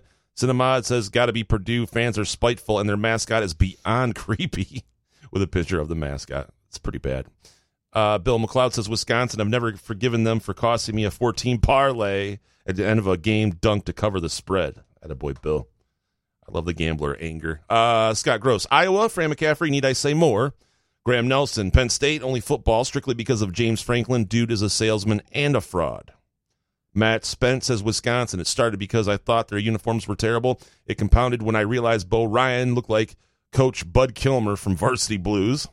I love that. It's a deep dive. All right, Zach Buchelheimer, Purdue and Iowa, Franz and the fans. Franz and the Franz. Okay, whatever. Uh, Forest Bear, Maryland. Coach is a big old baby. Another Wisconsin, Craig Nielsen. Not another team, but I loathe when I see Weimer is refing. Also, we all do listening to Dakich. I don't know if that was answering the question, but okay, Craig. Ryan Peterson, Wisconsin. Style of play, flopping Bo Ryan. Win or lose, every game against them is always just painful to watch. X and Kiva, Purdue, incredible ego for a program that hasn't been to a Final Four since a few months after Ronald Reagan took office. These guys What are stealing each other's bits here. Yeah, Carter administration, Oh, right? We're gonna have jeez. to look at you know the proper. Uh, Walter Mondale here. I mean, Yeah. Where are we going? Uh, yeah, Mitch oh, Stewart. Staying with Purdue, MSU Pete just wrote in just now. He's uh, uh, he- talking about the demeanor of the program and all that stuff, and he said also Matt Haarms' hair. Like it, sometimes Yeah. it's just that, right? It's it's the way somebody reacts and they get all into it. And, and Mm-hmm. the problem is you get you, you don't like these guys and you meet these kids and they're like the nicest kids in the world, or you the vice versa. happens. You are about to enter the spin zone. No, no, no. With noted newspaper columnist and radio host Graham Couch. I, well, that I was a little just, spin. I just then think- you meet these guys, and they're that Well, nice. I- I think- all right, we get it. If you met Matt Haarms, you probably find him very I, nice. Yeah, I know, but it's just you know, all right. Okay, we're just talking here. We know it's sports writer. You talk to him. We get it. Name dropper. Mitch Stewart, Purdue. They think they are good, but they aren't. They think Izzo cheats because people don't want to play for a program that hasn't been to a Final Four since 1980. They have Matt Haarms. I could keep going. I thought there was another presidential joke there since JFK or something. Uh, Andy Welch, all of them. If I had to pick one, I guess it's Iowa because of Fran's perpetual befuddled, enraged face. But by this point in the season, I loathe everyone and hope they all lose all of the time. I like the anger. I respect that, Andy. respect that. Um, Ty- a couple more, then we got to get to Harry. yeah, yeah, yeah. Well, you tell me when to stop here. Um, Tyler, I loved when Nebraska was blasted by Russell Wilson and Wisconsin in their Big Ten opener. Something about a wake up call to a newcomer, Blue Bud, felt good. Uh, Mulder, Jeffrey Mulder, Wisconsin. Ryan Cole, absolutely Purdue. Their fan base has always been just nasty to MSU and Izzo, all without the proper accolades to talk. And we- we got to get David Jackson in, of Okay, course. yes. Wisconsin, number one, because he's got 19 things here. Number one, the style of play is not entertaining to watch. Two, uh, they they used uh, to flop too much. Three, their fans are annoying gits. An Englishman, Graham, you should appreciate that one. okay. Four, who whole boat owns Izzo was insufferable. Five, lastly, they won too often. A lot of Wisconsin, Yeah. a lot of Iowa, a lot of Purdue. And the common denominator is obviously they've had things that have happened with MSU or white guys that drive you nuts. Right? Those are the two things we're seeing a lot of. Sure. Stupid white guys. Freaking white guys. All right, speaking of white guys. the ultimate white guy. the ultimate white guy. Harry Gagnon. Yeah, another white guy joining us next. Harry Gagnon from OddsShark. We'll uh, we'll get into the games for this weekend, what we think is going to happen, what games you should play. That's next. Couch in the Rube. Where else can you cheer on your team? Enjoy a mouth-watering burger or savory sushi. Sip on handcrafted cocktails or one of 46 beers on tap. Take your game day or date night to Cask Company Kitchen Bar or Front 43 Neighborhood Pub near Frandor. Two amazing places with one awesome blended modern American Asian menu. Catch the game on one of 30 60-inch TVs or stop in for the all-you-can-eat lunch buffet. Enjoy happy hour or elevate your night out at Cask Company or Front 43 on East Saginaw in Lansing. Every young person needs affordable access to college or career training after high school. The Lansing Promise provides that access with place based scholarships within the Lansing School District boundaries. Eligible scholars can receive tuition assistance over a four year window to complete their associate's degree, become certified in a skilled or professional trade at Lansing Community College, or a comparable award toward their first two years at Michigan State or Olivet College. The Lansing Promise, changing the outcome of an entire generation. Find out more at lansingpromise.org. That's lansingpromise.org.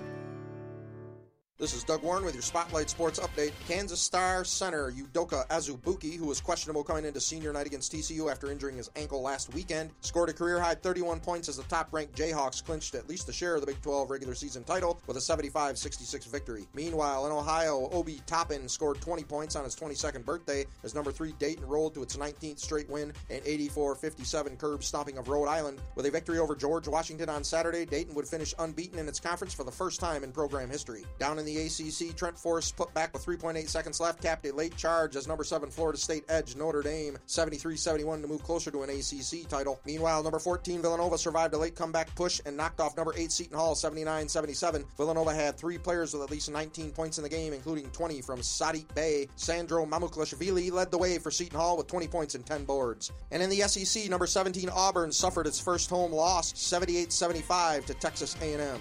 That's your Spotlight Sports Update. I'm Doug Warren. You're listening to Couch in the Rube, a Spotlight production. Google Assistant for Android can now read web pages aloud. Google says it's using new speech technology to make it sound more natural. To activate the feature, users simply have to say, Hey, Google, read it, or Hey, Google, read this page when there's an article displayed on their Android browser. Users can change the speed of the voice if they want and jump to different parts of the page if they don't want to listen to the whole thing. A report says Amazon's doorbell is really keeping an eye on you. BBC says the Ring doorbell keeps records of every motion detected, as well as the exact time they're logged down to the millisecond. Report also says every interaction with the Ring's app is also stored, including the model of phone or tablet and mobile network used. The Make a Wish Foundation got a fan into the NBA 2K20 game. 15 year old Wish recipient William Floyd is the first non NBA athlete to be authentically scanned and earn a spot on the video game's playable roster. Tech Report, Larry Olson, NBC News Radio. Politics. The truth is that the path has narrowed to a close. You want to wash your hands a lot. You want to stay.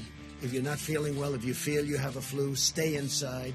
Sort of quarantine yourself. Don't go outside. Sports. Michigan State 37.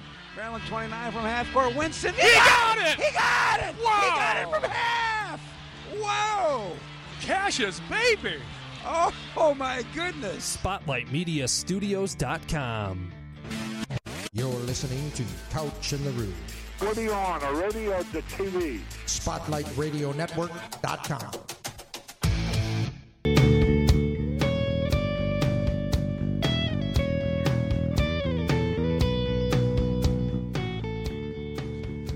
All right, Graham Couch, Jason Nick, our Thursday Couch in the Rube, presented by Cask and Company Kitchen and Bar and Front 43 Neighborhood Pub in Lansing.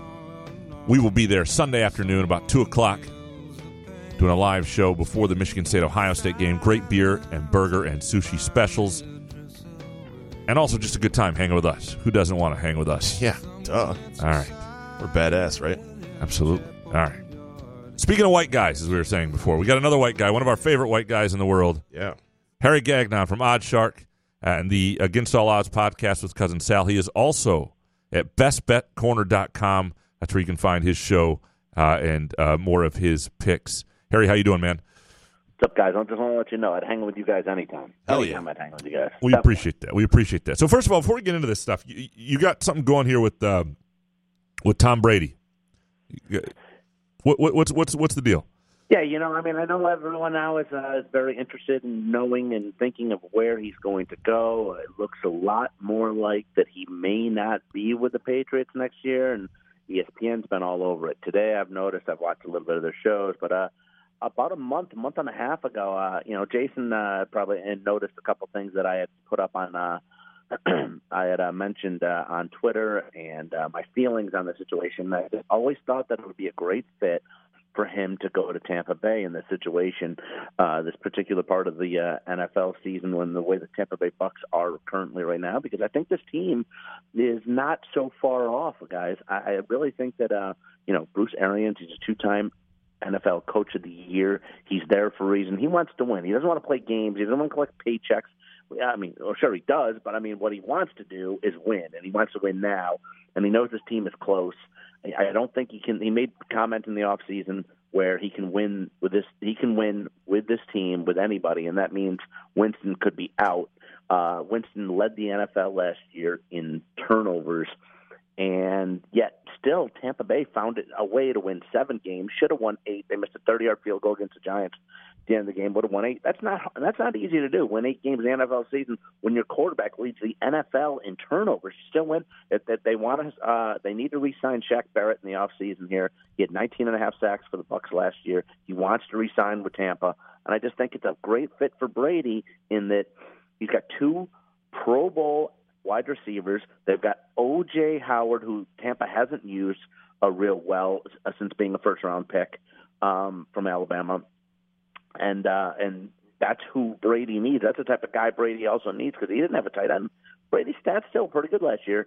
He didn't have a tight end all season, and I think this is a situation where also schedule wise, the uh, Buccaneers play only one playoff team, the Saints from a year ago, in their eight games that they play on the road this year. I think a lot of things add up here for Tampa Bay, and I think they could be very productive in the NFC South, and I think they can win it too. I want us to start a rumor here, just because I don't like aggregators who waste a lot of time, and I want to waste their time. Starting a rumor that Matthew Stafford's out and Yep. that Tom Brady's in with the Lions. Tom Brady.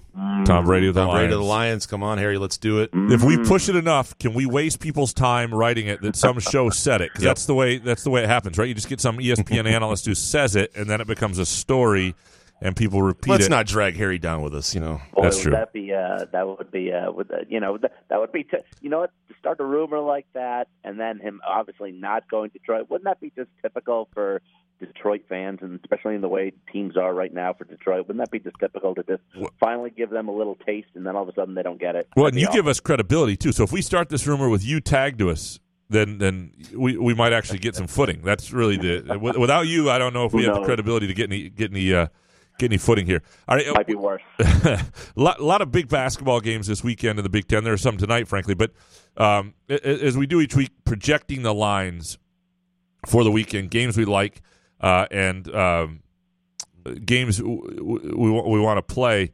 Uh, this weekend in the Big Ten, the, the, the race is going to. You got four teams at the top. Um, let, let's start there with uh, the game Saturday that'll determine some stuff. Wisconsin.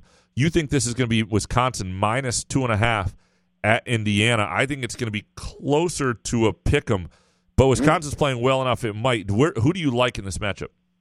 Yeah, I just think I still think Wisconsin gets it done here. I think Indiana um, uh, has just been too inconsistent um, all season. They haven't won three games in a row since uh, December 21st, uh, where they beat UConn, Nebraska, and Notre Dame. Not the greatest of teams there either. Uh, Wisconsin's got a lot more to play for here, and uh, like you said, they're they're right there in the uh, Big Ten. Uh, I think that uh, it's a, currently isn't it a uh, I want to say it's a three-way tie right now for first, but if Illinois wins tonight, it could be a four-way tie for first heading into the weekend. So uh, I think uh, Wisconsin a lot more riding on them in terms of getting seeded for the uh, Big Ten tournament. I think uh, the Badgers get it done. I think they win by about five, but like I said, I think it's two and a half. I think they uh, win going away late, maybe close, but Wisconsin wins it. Who do you like here, Jason? I don't know. It's a stay away from me, but I think Harry could be right. I mean, two Yeah. and a half seems like the number. I don't know if I trust either team, but as far as you know, putting any real money on it for me, no. Stay Wisconsin's got some poise, and, and, you know, and again, if you're if you're a Michigan State fan, you don't want Wis- uh, a lot of people today. We've asked a question about teams we we absolutely hate. Yeah. Uh, a lot of people seem to hate Wisconsin. So if, if you're a Michigan State fan, put money on Wisconsin, and if you lose it, they're not going to win the Big Ten title, and you have got to see them lose. And if they win, at least you got some cash. That would be my my my play on that. Um, let let let's stay in the Big Ten, and then we'll hit the other games here, and we'll actually we'll finish with Michigan State, Ohio State, but uh, Iowa uh, uh, against Illinois at Illinois. Um, I think Illinois minus three and a half. I think that number might be about right. Maybe maybe a little more, maybe four and a half, five. But Illinois got a big game before that, so it's hard to know what will be on the line for Illinois because it depends on what happens against Ohio State. Um, who do you like here, Harry? Uh, you know, I think uh, I, I like Illinois here. Uh, that- let's let's bank on, I guess, yeah, like what you said. Like I know they play uh, the big game tonight against Ohio State on the road. Um, banking, say, I know it's about five, five and a half in that game. So if they lose that game, I think back home here uh, when they get uh, Iowa, uh, I think they'll take them down by about ten points. Iowa just lost a uh, pretty big game at home, where, like I said, I've mentioned before, they've been amazing at home, awful on the road. Um, Zuma, uh, how do you spell it? Dezuma? Is that how you Ao pronounce his name? Dosunmu. Yeah. Yeah. I mean, he's been fantastic for Illinois uh, down the stretch, uh, especially the second half of the season. He leads the team in uh, minutes played by like five minutes over the next closest person. Um, he's led the team in scoring more than half of, la- uh, of its last 20 games.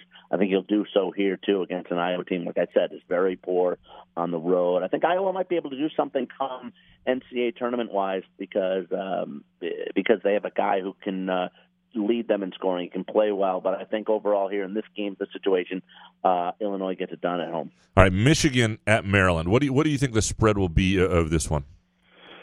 You know, uh, um, again, Maryland's one of those teams that's also tied for first place at 23 and seven. Uh, I think the line's going to be Maryland minus five. It might be up to five and a half. Uh, Michigan better win tonight. I, I mean, I'm sure you guys mentioned that in the show. I mean, they better win against Nebraska uh, tonight because they are uh, sitting at nine and nine currently in the Big Ten, uh, 18 and 11 overall. You don't want to go uh, under uh, 500 uh, come uh, tourney selection day, you know, and, and especially in the Big Ten. Uh, I just think overall here uh, in this game, uh, banking on Michigan wins against Nebraska, I think Jalen Smith, who uh, averages a double double for the Terrapins, is going to get it done for them. I think they're going to uh, uh, cover this game heading into the Big Ten tournament. I think uh, maybe like five, five and a half. Michigan, if they can hang, hang, and uh, and and maybe lose by seven to eight, still credible uh, in terms of a loss on the road. But I think Maryland gets it done. That that that would be. I mean, look, I I think that happens too. I just don't know where Maryland's heads are here. Do you have a feel Right. for this one, Jason? I just want to. I would like to see tonight against Nebraska, seventeen point favorite. That is Michigan is. I I think in my gut feel, I think Maryland hammers Michigan. Just a gut feel. Uh, uh, it it uh, yeah. It, it- I don't know about that. I, I, I, we're talking to Brendan Quinn earlier. It, it, I don't know where Michigan's heads are. I don't know where they are physically. Uh, I don't feel as good about them as I did a couple weeks ago. But uh, uh, anyway, we'll get back to the Big Ten in a second with Michigan State, Ohio State. Some other games that are that are pretty good this weekend. Kansas at Texas Tech. You think Kansas minus two here? Who do you like? You know, I the, the heading into uh, heading into this weekend, um, Kansas has a one game lead over Baylor in the Big Twin uh, Big Twelve uh, uh, uh, conference. Um, no one else is even close to these two. Uh, I would probably come down to these two in the Big Twelve championship game too, in the when the conference tourney hits week.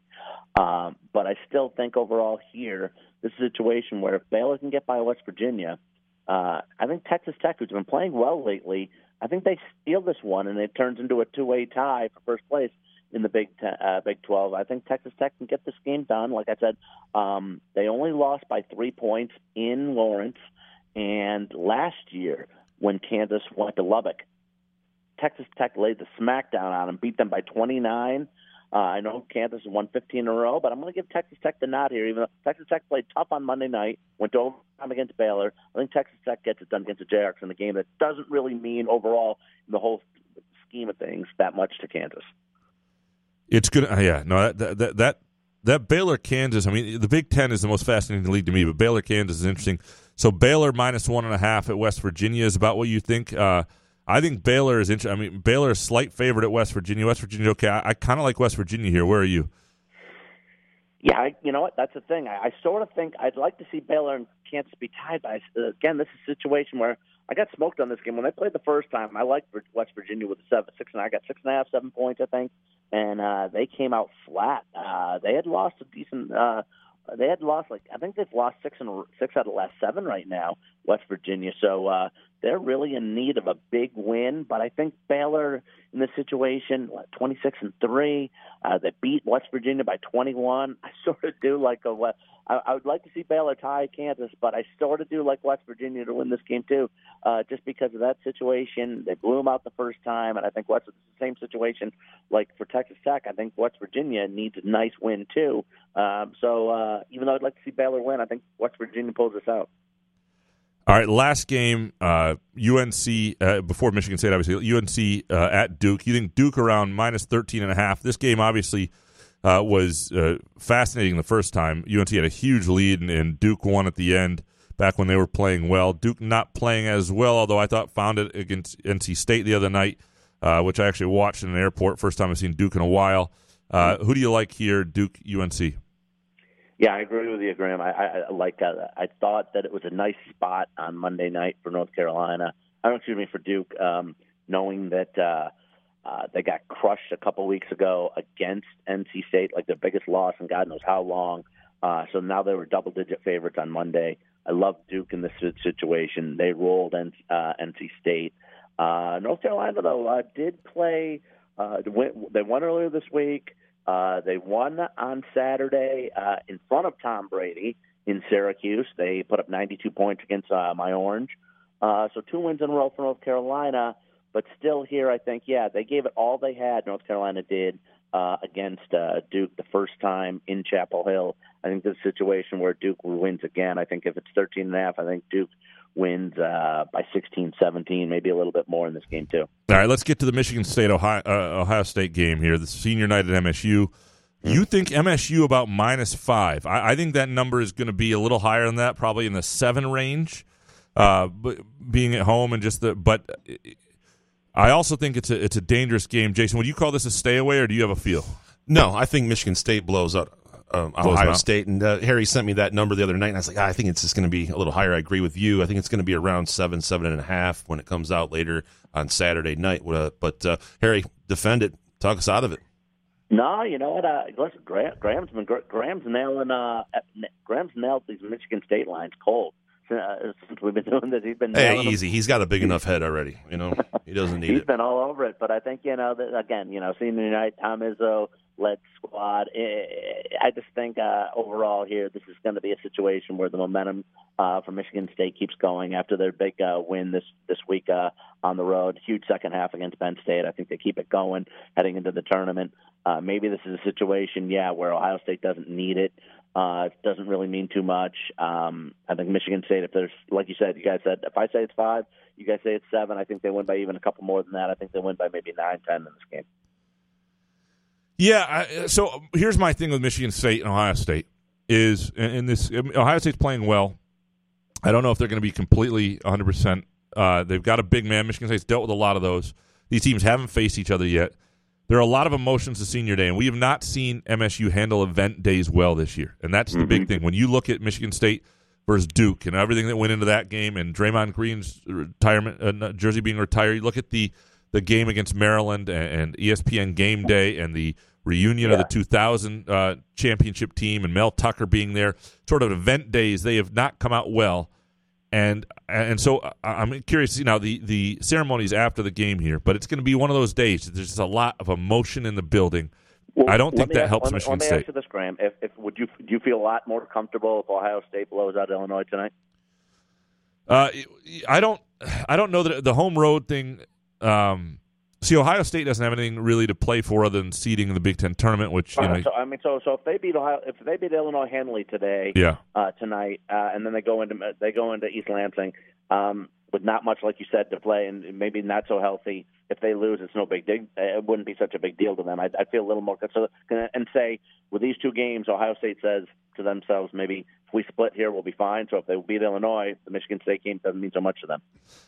Yeah, I, I don't know that it'll be that. They, Michigan State tr- traditionally is is having matchup problems with Ohio State. Different program mm-hmm. now with Chris Holtmann instead of Thad Matta a little bit, but uh, uh, the senior day to me always.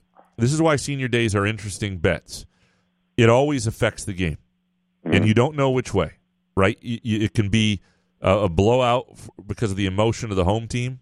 It can be a team that's lethargic, that's got too much energy, that's that's just you know not focused, and and it goes the other way. But it impacts the game. It's, a, it's there is an effect to it, and it creates a stay away for me, uh, regardless. Because I can absolutely see Michigan State losing this game. I can absolutely see them winning by twenty. And so when you put those two things together, it's very hard for me to find a line in there that I like at all. Like it would be it- like to me, it would damn near have to be a pick 'em for me to really like Michigan State, just because I don't I don't trust anything that's going to be going on around the game. If that makes Yeah. any sense. That makes a that makes a lot of sense. I mean, even uh, Jason and I have said back and forth to each other. There's like three, four teams uh, that are just you never know what you're going to get out of these teams, even though they're very good teams, like uh, Michigan State and Iowa, uh, Villanova out of the Big East. Um, you know, where they've been fantastic on the road uh, lately, and they've been bad at home. And uh, they had a they had a nice win on the road last week, last night against uh, Seton Hall. Um, you got these teams that are fantastic, but you never know what you're going to get. And Michigan State is definitely one of them this year. Harry, we appreciate you a ton. Uh, look forward to doing this a little as March Madness continues and these games get, uh, well, for everything. It's going to get really Yeah. interesting really, really, really quickly. Uh, you can follow Harry at, at, at oddshark.com and Best Bet Corner. We recommend you going to it. And also on the Against All Odds podcast with Cousin Sal. Harry, we'll talk to you soon. Thanks, Harry. Guys, th- Guys, thanks. Have a great day on uh, Sunday. Have a, uh, go Michigan State. Appreciate you, Harry. Uh, going to be a uh, an interesting weekend, and I am really looking forward to this. I'm looking forward to Sunday like no other because I, you know, I'm jazzed for. It's almost like I've forgotten about the game a little bit because I'm jazzed for our, our event. You know, I, I I want it to be. You, Don't me, get too jazzed. No, We don't want you too jazzed. no jazz hands up there. I'm doing my jazz hands thing. Get it out of my face. It'll be fun though. I think this is gonna be yeah. good. I think this is gonna be good, and we don't get to do this a lot. And um, I think the whole uh, game is gonna be interesting. I, you know, I get annoyed sometimes, but it's good preparation for uh, the NCAA tournament. I love the game at Nebraska when I'm writing about Kyle Ahrens and there aren't a ton of people around. I love the game at Penn State when I'm there aren't a ton of people around. This is going to be one of those days where every columnist feels like they have to weigh in. Like, just you know, back off. Right? We don't need you. You know, and, and uh, I, I I got it covered. You know, like. And, and, and Get the- off my turf, bro. yeah, that's it. The NCAA tournament is very much this. It'll be good practice for me to be a nice, considerate citizen. Um, it's just the way it is. But as far as the Ohio State game, when he mentioned five points, like we talked about it yesterday, the senior day, the Cassius, the emotions. Do you think it will add a couple points to the Vegas line, or are they not going to think about it? they won't they think. they won't. They won't think about it. Okay. Because one of the things that, that gets weird next week, and I'm one there. One of the things I never bet, even when I was betting a lot in my twenties, is conference tournaments. I learned real quick. Real, I, I took a bath like two years in a row on conference tournaments because there's so many dynamics that at play that aren't. And, again, like Michigan State is a great uh, example of this. In the NCAA tournament, this on Sunday and Tuesday at State College, and uh, last week against Maryland, you played Xavier Tillman as much as you needed to play him to win the game. And you will do that without apology, and he'll want you to do that. Hmm. And this is his time. This is his moment. You are not going to do it three straight games in Indianapolis, right? And so if you you just take the Penn State game for example, it is 12 to 11. They take Tillman out of the game. It is 25-13 literally 2 minutes later. That's how quickly breakdowns defensively happen for Michigan State. In the Big Ten tournament, so be it. You're not running his legs into the ground. And so that to me is why that's different. That's the thing you don't know. You can't, there are going to be certain teams that are really motivated, certain teams that are hungry to prove that they were better, that they think they're the best team, or they want to win a title for their own. I think the teams that win a championship and win a share of it have the least care about it. Um, and there are other teams that are on the bubble that are really going to care. In other leagues, there's lots of desperation. And, and so where there's desperation, those are the teams you want to pull for. The other thing you keep into account is legs. And there's a real thing with that. The- the- so if you play four games in four days, usually the fourth day your legs are shot. If you have to play five games in four days, your legs are almost certainly shot at that point. And so I, I think that is um, there are five games in five days. I think those are things that to keep in mind. If, if a team is really hot shooting the ball that has to play Wednesday and does it again Thursday and Friday, that's fine. But by by Sunday, they, got nothing. Those teams are so there are opportunities in a conference tournament to bet. It's just there are a lot of different variables than happen during the regular season. And another game that uh, uh, Harry mentioned, if it's 13 and a half, Duke, UNC, I kind of like UNC. Do you? Plus 13 and a half, that stands firm. I don't know if it'll be that high. I don't like it either way. No? I wouldn't mess with it. Double digits? No UNC? Tonight, I would uh, I would lean Illinois a little bit if the line is still around six. I think that's going to be a close game at Ohio State, but I don't know that for sure. I I feel a little skittish after I gave up my picks the other day with Maryland and Iowa. Iowa certainly I tell you- Kneecap locks with Graham Couch. Two Hey. minutes to go before the show. Graham, give your locks. Go I'm ahead. I'm on this. If Iowa plays Purdue again, I'm all on Purdue. Yep. That is a holy crap matchup, and you don't see that very often. And it's Kneecapper from Graham. Go ahead, Graham. What's for- your another one? Go ahead. I got. I don't have another one. today. Sell all everything you have and go to your bookie. Graham Couch. I do think Michigan's going to win big tonight, but that spread's at 17. It's too heavy. It's way too many points. Because even here's the problem with those But does. Nebraska even care anymore? Well, that's the thing we don't know. Yeah. That but the problem with the spread like that, my biggest fear of the spread like that is that Michigan does get up 20 23 points, but at the end, you know, you've got garbage time, you're playing your seniors. Another thing that happens on senior night, dudes who have no business on a basketball court get put in the game way, way too early, and like so that can screw up spreads. You know, I mean, there's a lot of that. Like stuff. starting Jack Hoiberg. Yeah, I mean, what? Uh, how much time is Conner George going to play tonight? Or not tonight? Well, Sunday. George, yeah. for for Michigan State. Oh, do you think he starts? Shit, they usually start their seniors, right? I think so. Yeah, he's good enough. The thing about Conner George, like Jack Hoiberg, and even more so, is he's played enough at critical moments that he doesn't kill you if he starts, but he changes your dynamic out of the gate. Yeah. And I don't know if that's worth it when you're playing for Big Ten title. That conversation will be had behind closed doors. We may find out something even even later. I, I, after this recording, I'm going to after the show. I'm going to a Michigan State basketball interview, so maybe I'll know something about that, and we can talk about it tomorrow when we do your Groovy Donut Twitter questions. A reminder again: Sunday, two o'clock, Front 43 and Cask and Company. We hope to see you there. It's going to be a fun time. Yeah, man. It's going to be awesome. We appreciate them. Good show. Thanks to Brendan Quinn and Harry Gagnon. We'll talk to you tomorrow. Couch on the Rube.